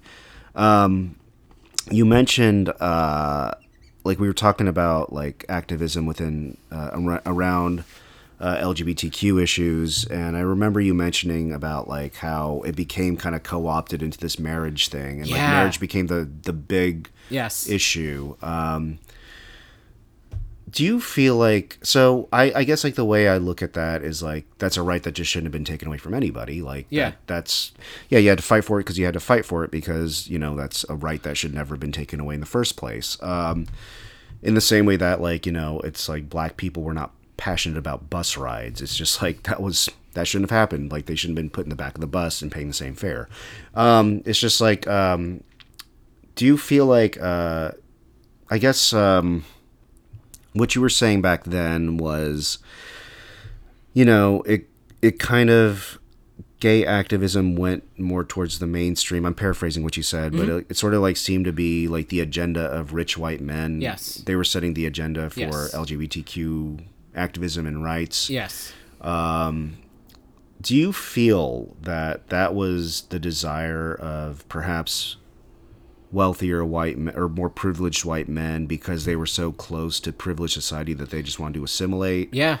Or was it really just like, um, I mean, was that like sort of the fuel of that, you think? Yeah, I think that's a really good point. I think that's definitely a big piece of it. And I also will just plug a book called Against Equality, which has a lot of essays about this particular subject. Yeah. I think that's a big piece of it. I also think losing a lot of folks during the HIV and AIDS crisis in the 80s and beyond Oh, okay. meant that the we had a whole generation that's gone right now. So these were Yeah. folks who may have fought for and argued for a different way of being and other issues as well Yeah. that are affecting gay people and also the idea of marriage as an institution in the first place can be seen as problematic where like someone has to get married in order to get health insurance or in order to get citizenship Yeah. when it's like that should happen if you're married or not you should be it should be happening to folks who are single and Exactly. Yeah. so I think yeah, you make a- make a really good point. Where there are there other folks who are so close to that that privilege where they just want if they have that one other thing, then they'll be okay. However, Yeah. that doesn't really account for folks who may be like incarcerated, for instance, or do not have their basic needs met. Which and those things are a much higher priority than getting married to somebody. Yeah, absolutely. And I think I think like um and like yeah, like the marriage as an institution is considered respectable. So I guess like kind of like what you're bringing out like with AIDS uh, in the 80s especially, like there was like this um stereotype again where where like people were just like well you know they the aids is happening because they're deviants and uh, they're you know it's a gay lifestyle and that that shit. So i wonder how much of like you know when this as gay marriage uh, obviously like you know we're, we are happy that it happened but like how much of that was in response to that of like hey we're not deviants. Uh, actually a lot of us want to like be married and have a you know your picket fence uh, non-deviant life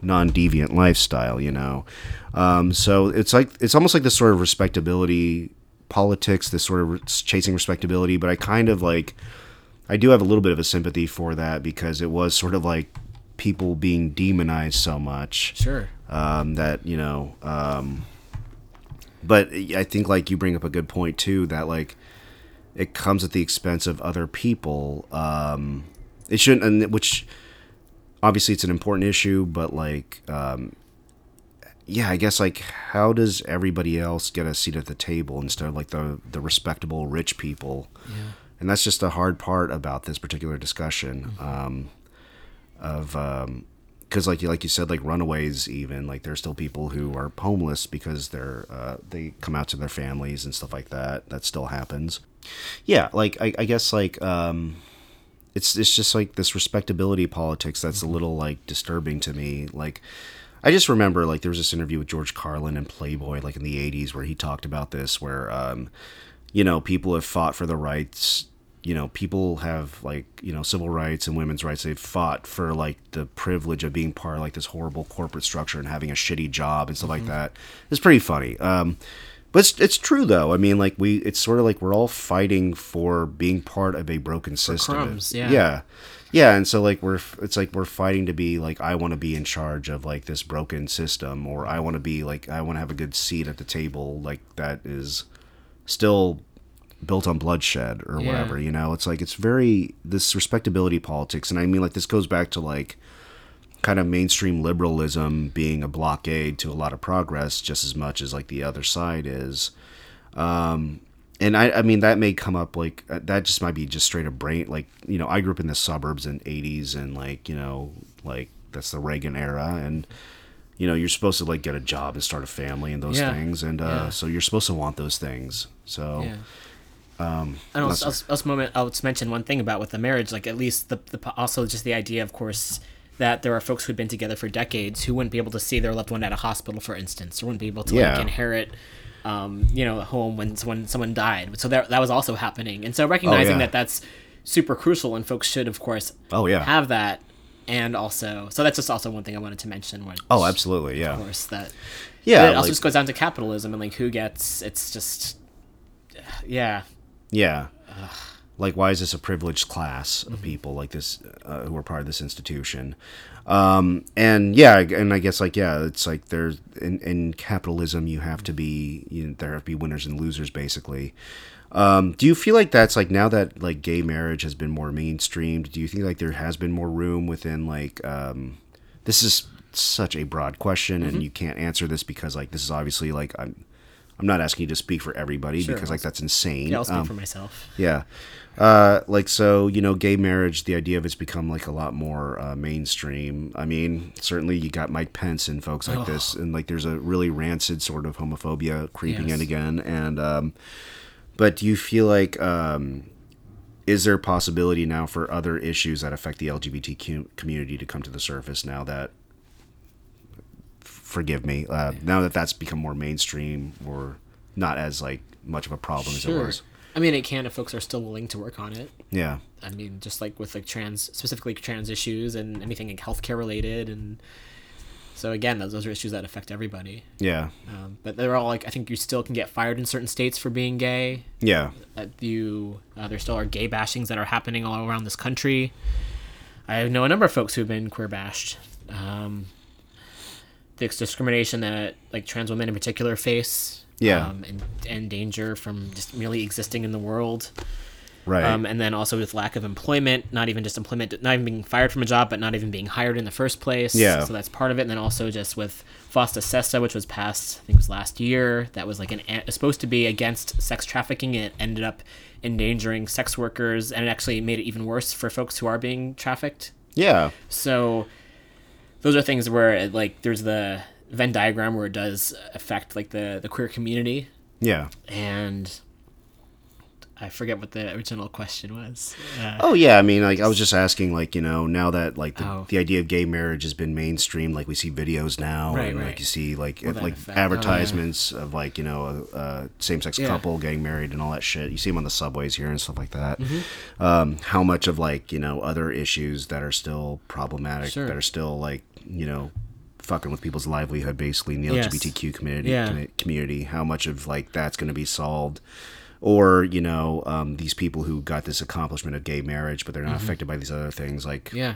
you know is it sort of like still the people who are even more marginalized are still just going to be the ones Yeah. advocating for themselves Yeah. um, that's what i'm yeah that's what i'm wondering uh, Yeah. but like yeah i guess like i guess like there's not like a real answer for that like you know there's awareness more Mm-hmm. of these issues um oh um so sesta fosta um or fosta sesta don't know what the order of that is um which was i believe uh kamala harris championed that Mm-hmm. um yeah. Bernie did. Like, I mean, a lot of people who like, yeah, Yeah. it's like, oh, with heroes like these, with Democrats Yeah. like these, who needs Republicans? Well, it's like it's so interesting, like how, um, like yeah, like it's something that like sex workers came out against, and there was even a rally recently, um, you know, um, in New York. Uh, you know, people kind of like um, there's there's basically like you know some senators, some state senators pushing for uh, you know decriminalization of sex work Yes. and like a lot of like these respectable democrats came out and like came out and they're like we don't want big pimp in our city there were some sex pro sex workers who were protesters oh yeah I'm sorry, may I just interrupt you? Okay, so th- th- just like the irony of Democrats being against quote unquote big pimps when they are, you know, they're being anyway. yeah I'm sorry. I just- exactly please continue. it's it's ridiculous Yeah. yeah, um um but um yeah and so like sex workers were there to counter protest and they were saying listen to sex workers and Mm-hmm. yeah, absolutely. And so most sex workers were against this bill, and so but the people who were uh, championing this bill are basically saying that like you know well it's there to protect people because.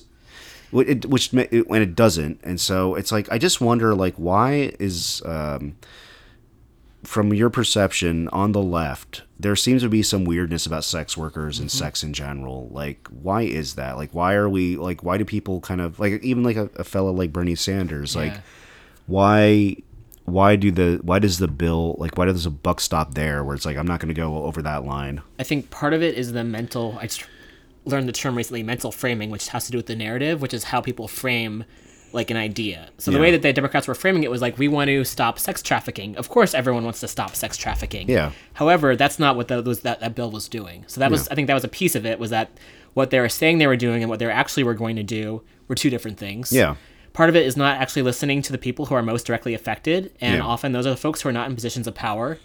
So that's another piece of it. Uh, also living in a very puritanical country that's like not that's so shameful about sex yet is somehow totally okay with violence. To turn Yeah. on tv you can't see naked bodies yet you can see someone killing someone. That's pretty fucked up. So that's i think that's another element to it.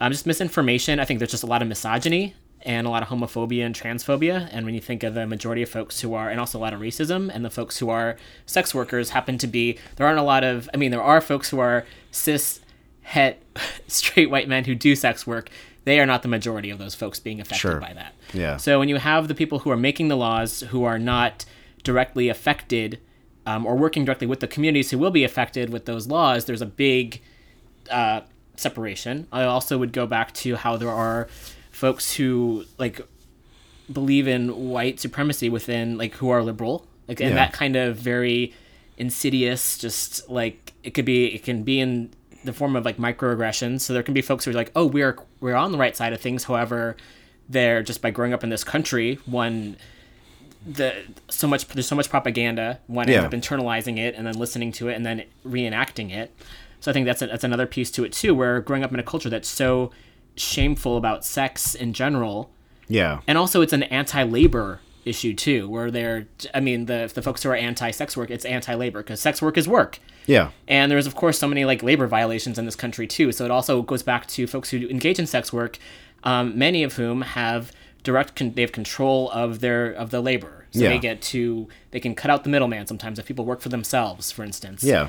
And if a woman can work for herself, people who can make money off that don't want that. Right. So in a way, it's also taking away power from folks who consensually and voluntarily engage in sex work. So I think it's also just a, it's a really um, capitalistic plan to control labor and to control people's bodies, which also goes into being against reproductive rights, and it's all it's all connected. It's wanting to, to control people's bodies. Yeah. Well, it's like human, like, and, like a couple things about that, like the fact that like they conflate human trafficking with sex work, which is insane. Like human trafficking is bad under any context. So, if you were trafficking Yes, humans to yeah. like wash dishes, or you were trafficking humans to like you know um, sew like Nike shoes or something like that, like that's human trafficking is bad under any context whatsoever. Um, and the fact that like um, I can't tell like how intentional this is, like that intentional like you know I'm gonna conflate this horrible thing with like you know sex work. Uh, I, I don't know how intentional that is or how if that's just kind of ignorance if like you know people just haven't thought about these issues enough because like like you said they're not affected by it. So somebody just says like us you know if you have prostitutes around they've all been trafficked so you better be you know and they just don't have to think deeper than that. It's like oh well i better stop that. Um but yeah i think like um it's interesting like how again like we you know you look to like it's kind of a joke that like conservatives are weird about sex Yet they're always caught with somebody. Yeah, yeah, and that's another thing. Like that's in, that's another thing is that like you know this this sort of like the specter of big pimp or whatever when people bring that shit up. Like, we don't want a big pimp industry. It's like you cannot tell me like if you have half a fucking brain, you cannot tell me that like as sex work is illegal here, like you can't tell me that there aren't people utilizing sex workers in New York fucking city. That's insane. Like if like you really like these people who are grandstanding about that, it's like do you really think you're stopping like people paying for sex?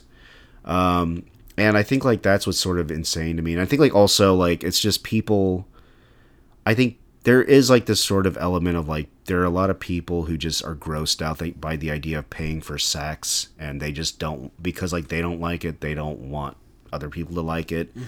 And again, like we expect that from like Puritan, like you know, fundamentalist Christian right wingers, but it's interesting like how many liberal people are like that. The liberal people who are just like, I'm all about like you know everybody living their truth and living their best life, but it's got to be done like you know, you know, like it's like sort of like liberal people will sit there and like I think it's great for gay people to be married. And then like they sort of like reinforce like this idea like that's how you be that's how you're one of us gay people if you get married. So I'm going to like make a big deal about you getting married. Yeah, it's like respectability politics. Yeah, it's respectability politics and like it's like I don't know why like if these people who don't care about like what other people do in the bedroom, you shouldn't care about somebody paying for sex and like you should want that person who's providing that service to be safe.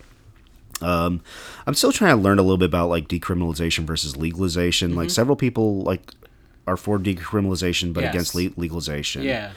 Um, I, I mean, do you know anything about that? I'm not sure. From my limited understanding of it, is that decriminalization means that folks would still have more control. Yeah. And legalization would mean that the state would kind of come in and maybe start to profit off it or maybe to make rules around it. Yeah. And decriminalization would simply mean that folks would not be prosecuted for engaging in it. So Right, I think yeah. the folks would just have more control over it as opposed to the state getting involved. Right. Yeah.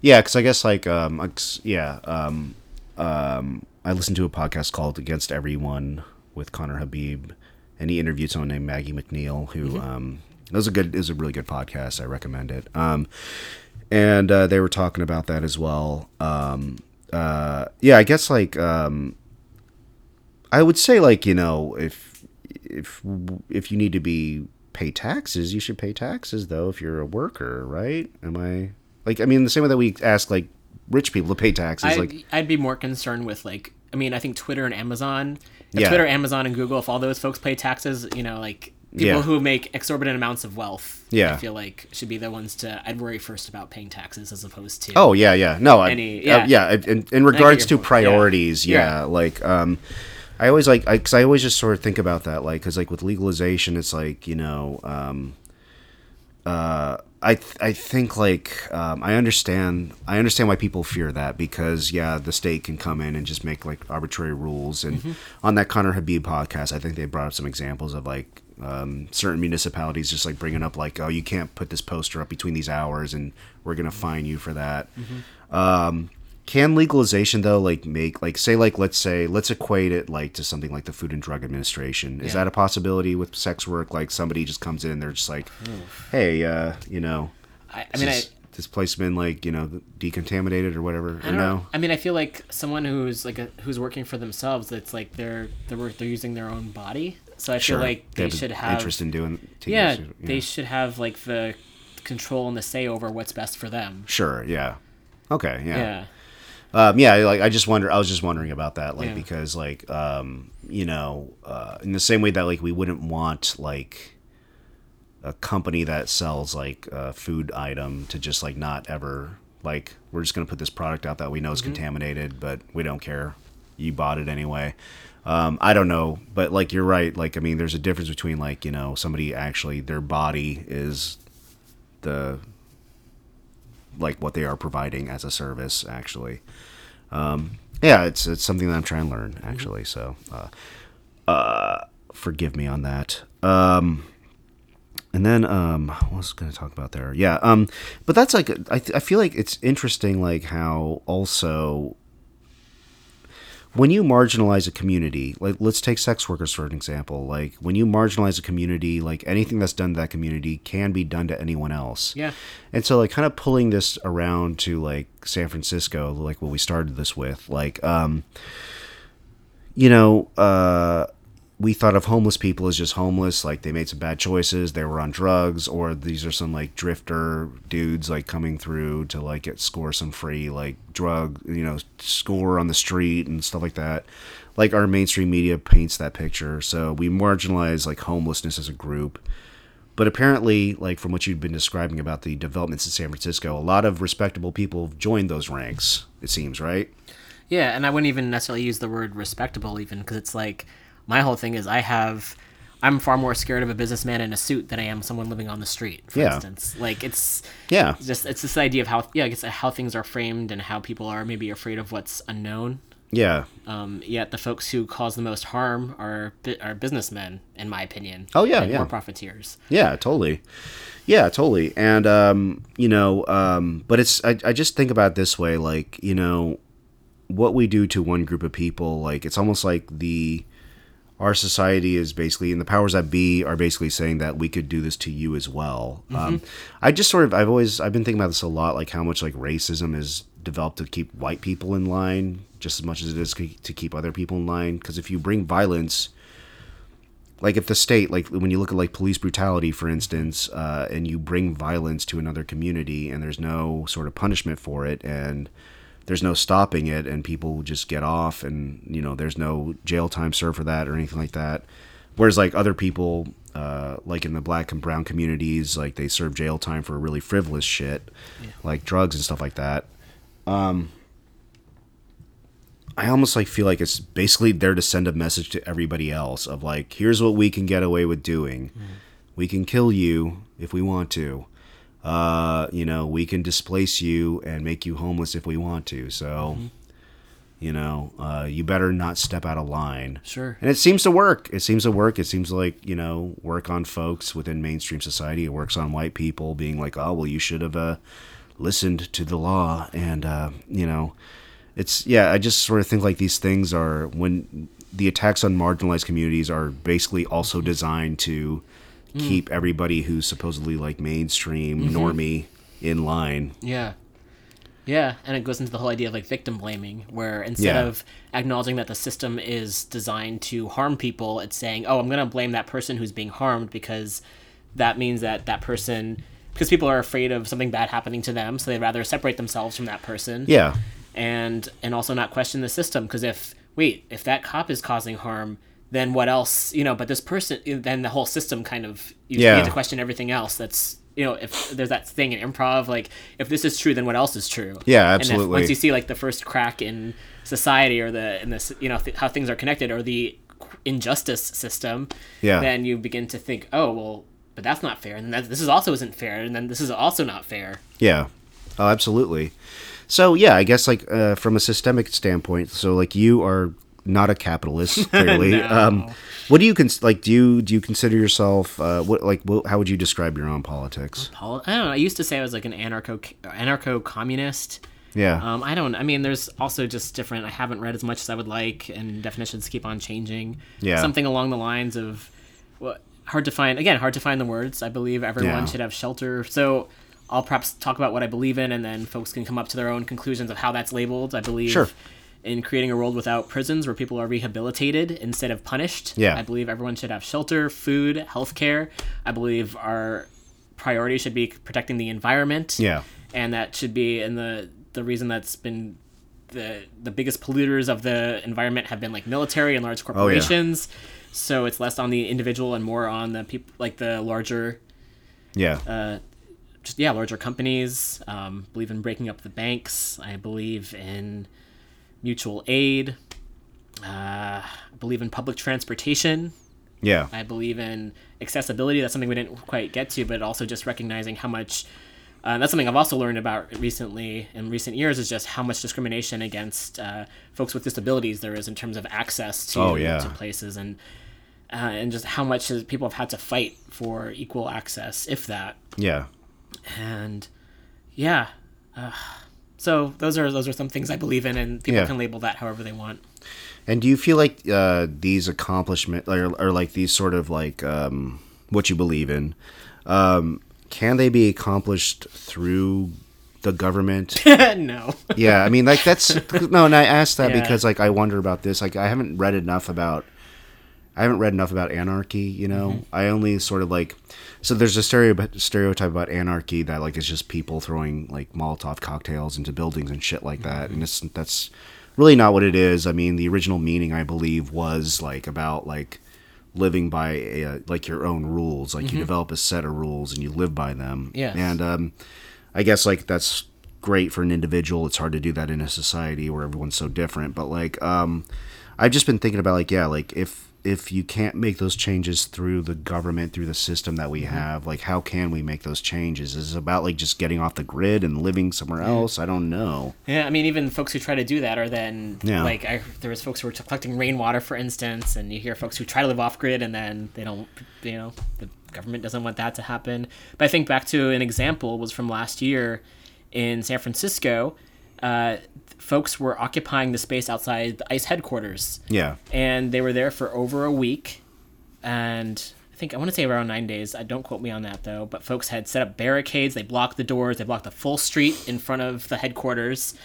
And they prevented deportations from happening in northern california and that's where all the nor- northern california and Yeah. uh, deportations were happening or being processed for like over a week that did not happen through the government it did not happen through people signing petitions anything like that it was direct action Yeah. so I feel like that people coming together and the way it was broken up was the fucking cops came in, even though San Francisco is supposed to be a sanctuary city. Yeah. The cops had some stupid agreement with ICE and they came in, they started arresting people. And I know folks who were arrested and fucking traumatized by the police, all for trying to prevent families from being separated from one another.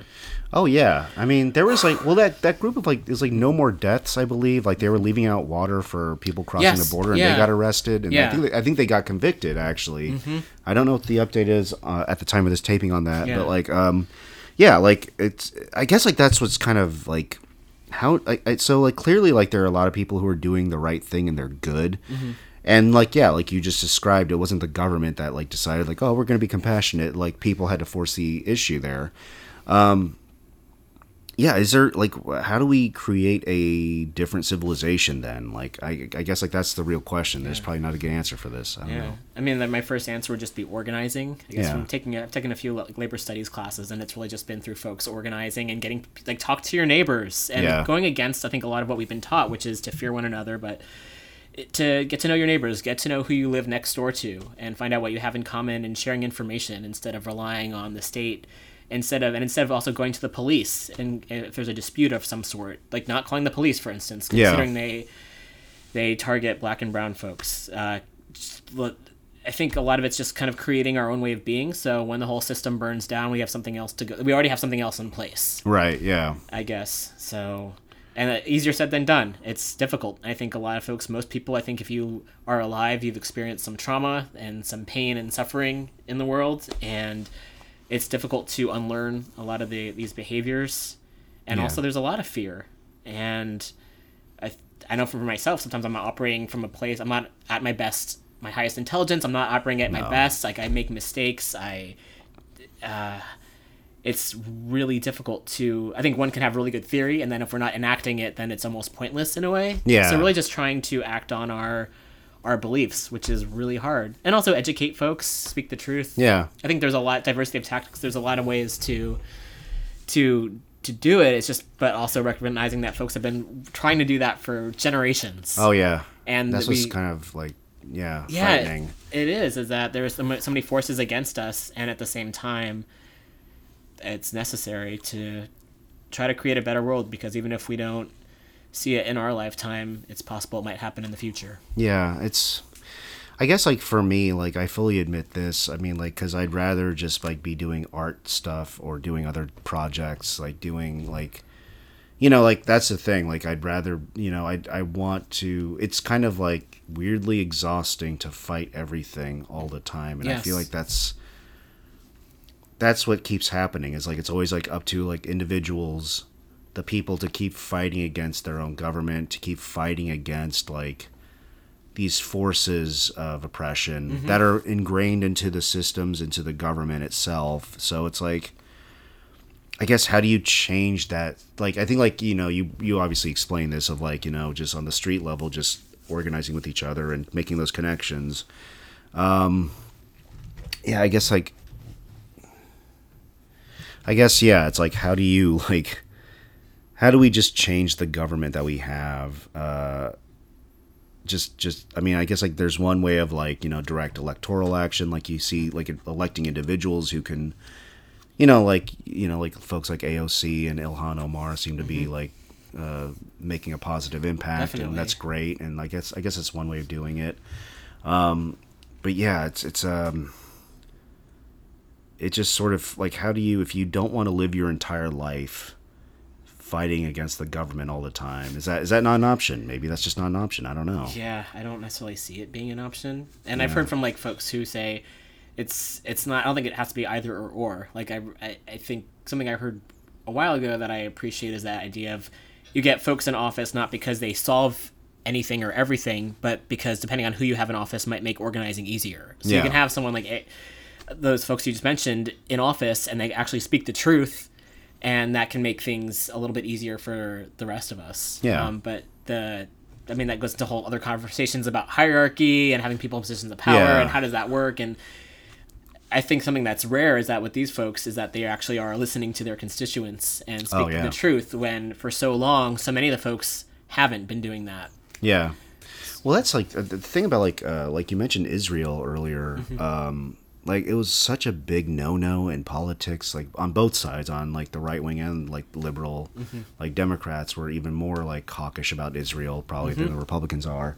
Um, and that's sort of like there has been like this recent movement, like a lot of people on the birthright tours who've Yeah. left, like they've they've gone to the occupied territories, mm-hmm. and I guess like some of them gotten in trouble for that. Yeah and then like this whole blow up with like like Ilhan Ilhan Omar basically uh, talking about how the Israel lobby pays politicians, which is not anti-Semitic. That's just Yeah. a fact. Um, and um, it's yeah, th- there is sort of like an interesting sea change. Um, I'm not sure like maybe the internet's good for this too, and it's maybe done a lot of work of like people at least beginning to question our allegiances uh, and sort of like what they believe in too. Mm-hmm. And um, I guess I just wish like you know, I I spoke about this on my other pot on the last episode, is that there's still just like all this bloodshed and it's still the same groups being targeted. Mm-hmm. And it's just still it's still like these things fall harder on certain groups mm-hmm. more so than others. And so i don't know if i'm just like wishing like if i lost a child to like you know police brutality or something or an occupation or something it wouldn't give me a lot of hope. I wouldn't feel great. Uh, maybe i'm just selfish but like it's not that comforting to like say like okay well generations down the road it's all gonna be good.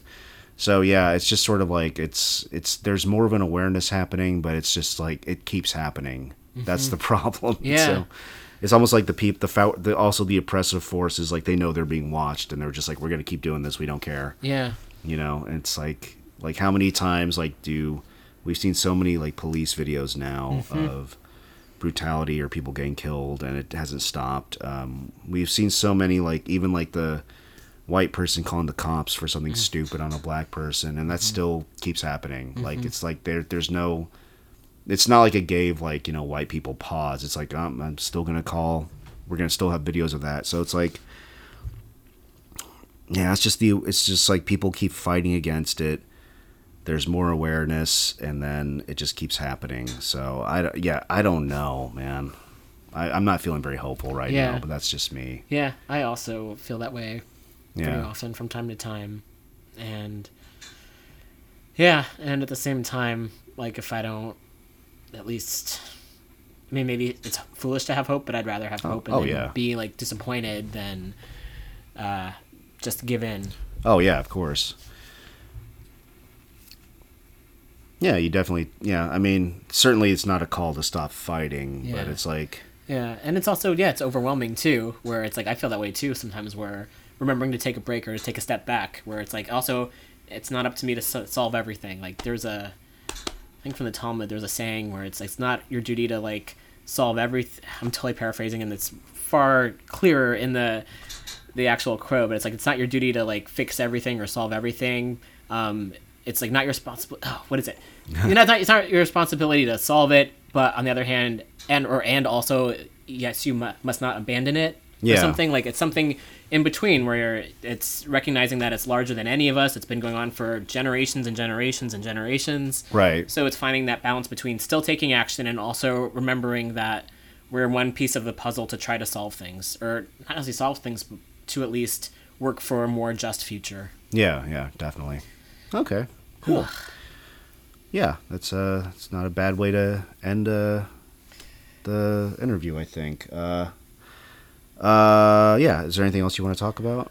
Oh, there's one brief comment, and that was um, Yeah, yeah. just the, the use of the word I see a lot, which is um, using dark as a syn- synonym for something bad. In Yeah. the world, like oh, we're having living in dark times, and how um, a friend of mine commented that it's in a way there's like anti-blackness with that, where that Oh, okay. which I hadn't, which I had until I heard that I hadn't made that connection. Like even the, the film The Darkest Hour, which I have a lot of issues with, where I'm like, oh. Yeah, the, the, yeah. the, their problem is like fucking white supremacy. So why is that synonym? So something in terms of like language where seeing how something that's so like in the subconscious even where Yeah. like the way you way, the way one uses language and thinks about things and how that can kind of inform um, unconscious behaviors Yeah. and it's, so i think about that so that's one thing that i've been working on is to no longer use that word um, to describe something that's bleak or dangerous or difficult Oh yeah, that's interesting. Yeah, light and dark. Um, also, like you know, what? Like I want to connect that to just aesthetics and art. Like because I was you know talking about like how I'd rather be focusing on that anyway. Darkness is beautiful sometimes. Like I mean, I, I prefer the nighttime to the daytime. So it's like it's yeah, it's currently a dark time outside. It's like no, that's actually awesome. So I think like yeah, like uh, the dark being connected to the negative um, and then like you know negativity be con- being connected to uh, blackness or dark color or dark skin uh, is a really interesting connection because like um, dark i like dark art. I like you know pictures where like they play with dark colors. So like darkness is really beautiful actually.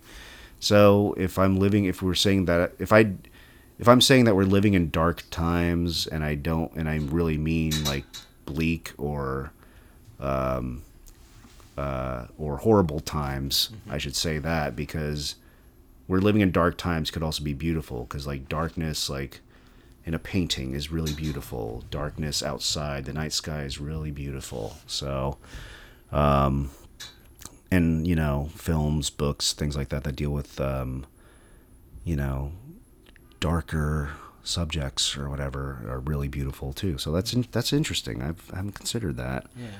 That's a good. That's a good. uh That's interesting. Yeah, Yeah, that's kind of cool. Yeah, thanks to Kin folks for mentioning that. Yeah. Yeah, totally, man. yeah, constantly evolving and learning a lot more. Yeah, absolutely. All right, cool. Um, anything else you want to touch on that we didn't touch on? Oh, I think we got to quite a lot. There's a lot to unpack and process. So I appreciate having the opportunity Dude. to, to speak. Thank you so much for coming on to my podcast. Yeah. Um, folks, this was Roman Reimer uh, in the studio of Paradox of Civility Studios, which is just uh, a bedroom. It's not really a studio. Um, so I'm sorry to disappoint any of my one fan out there. Um, so, Roman, tell us about your uh, radio show again. Yeah, it's called The Weekly Review. It's on Mutiny Radio, which folks can find at mutinyradio.fm. We're on Fridays from noon to 2 p.m. Pacific Standard Time. And we have an archive of previous shows that are up on the website as well. Okay, great. So be sure to go check out uh, the weekly review. And Roman, thank you again so much for uh, being on the show today. Thanks, Roy.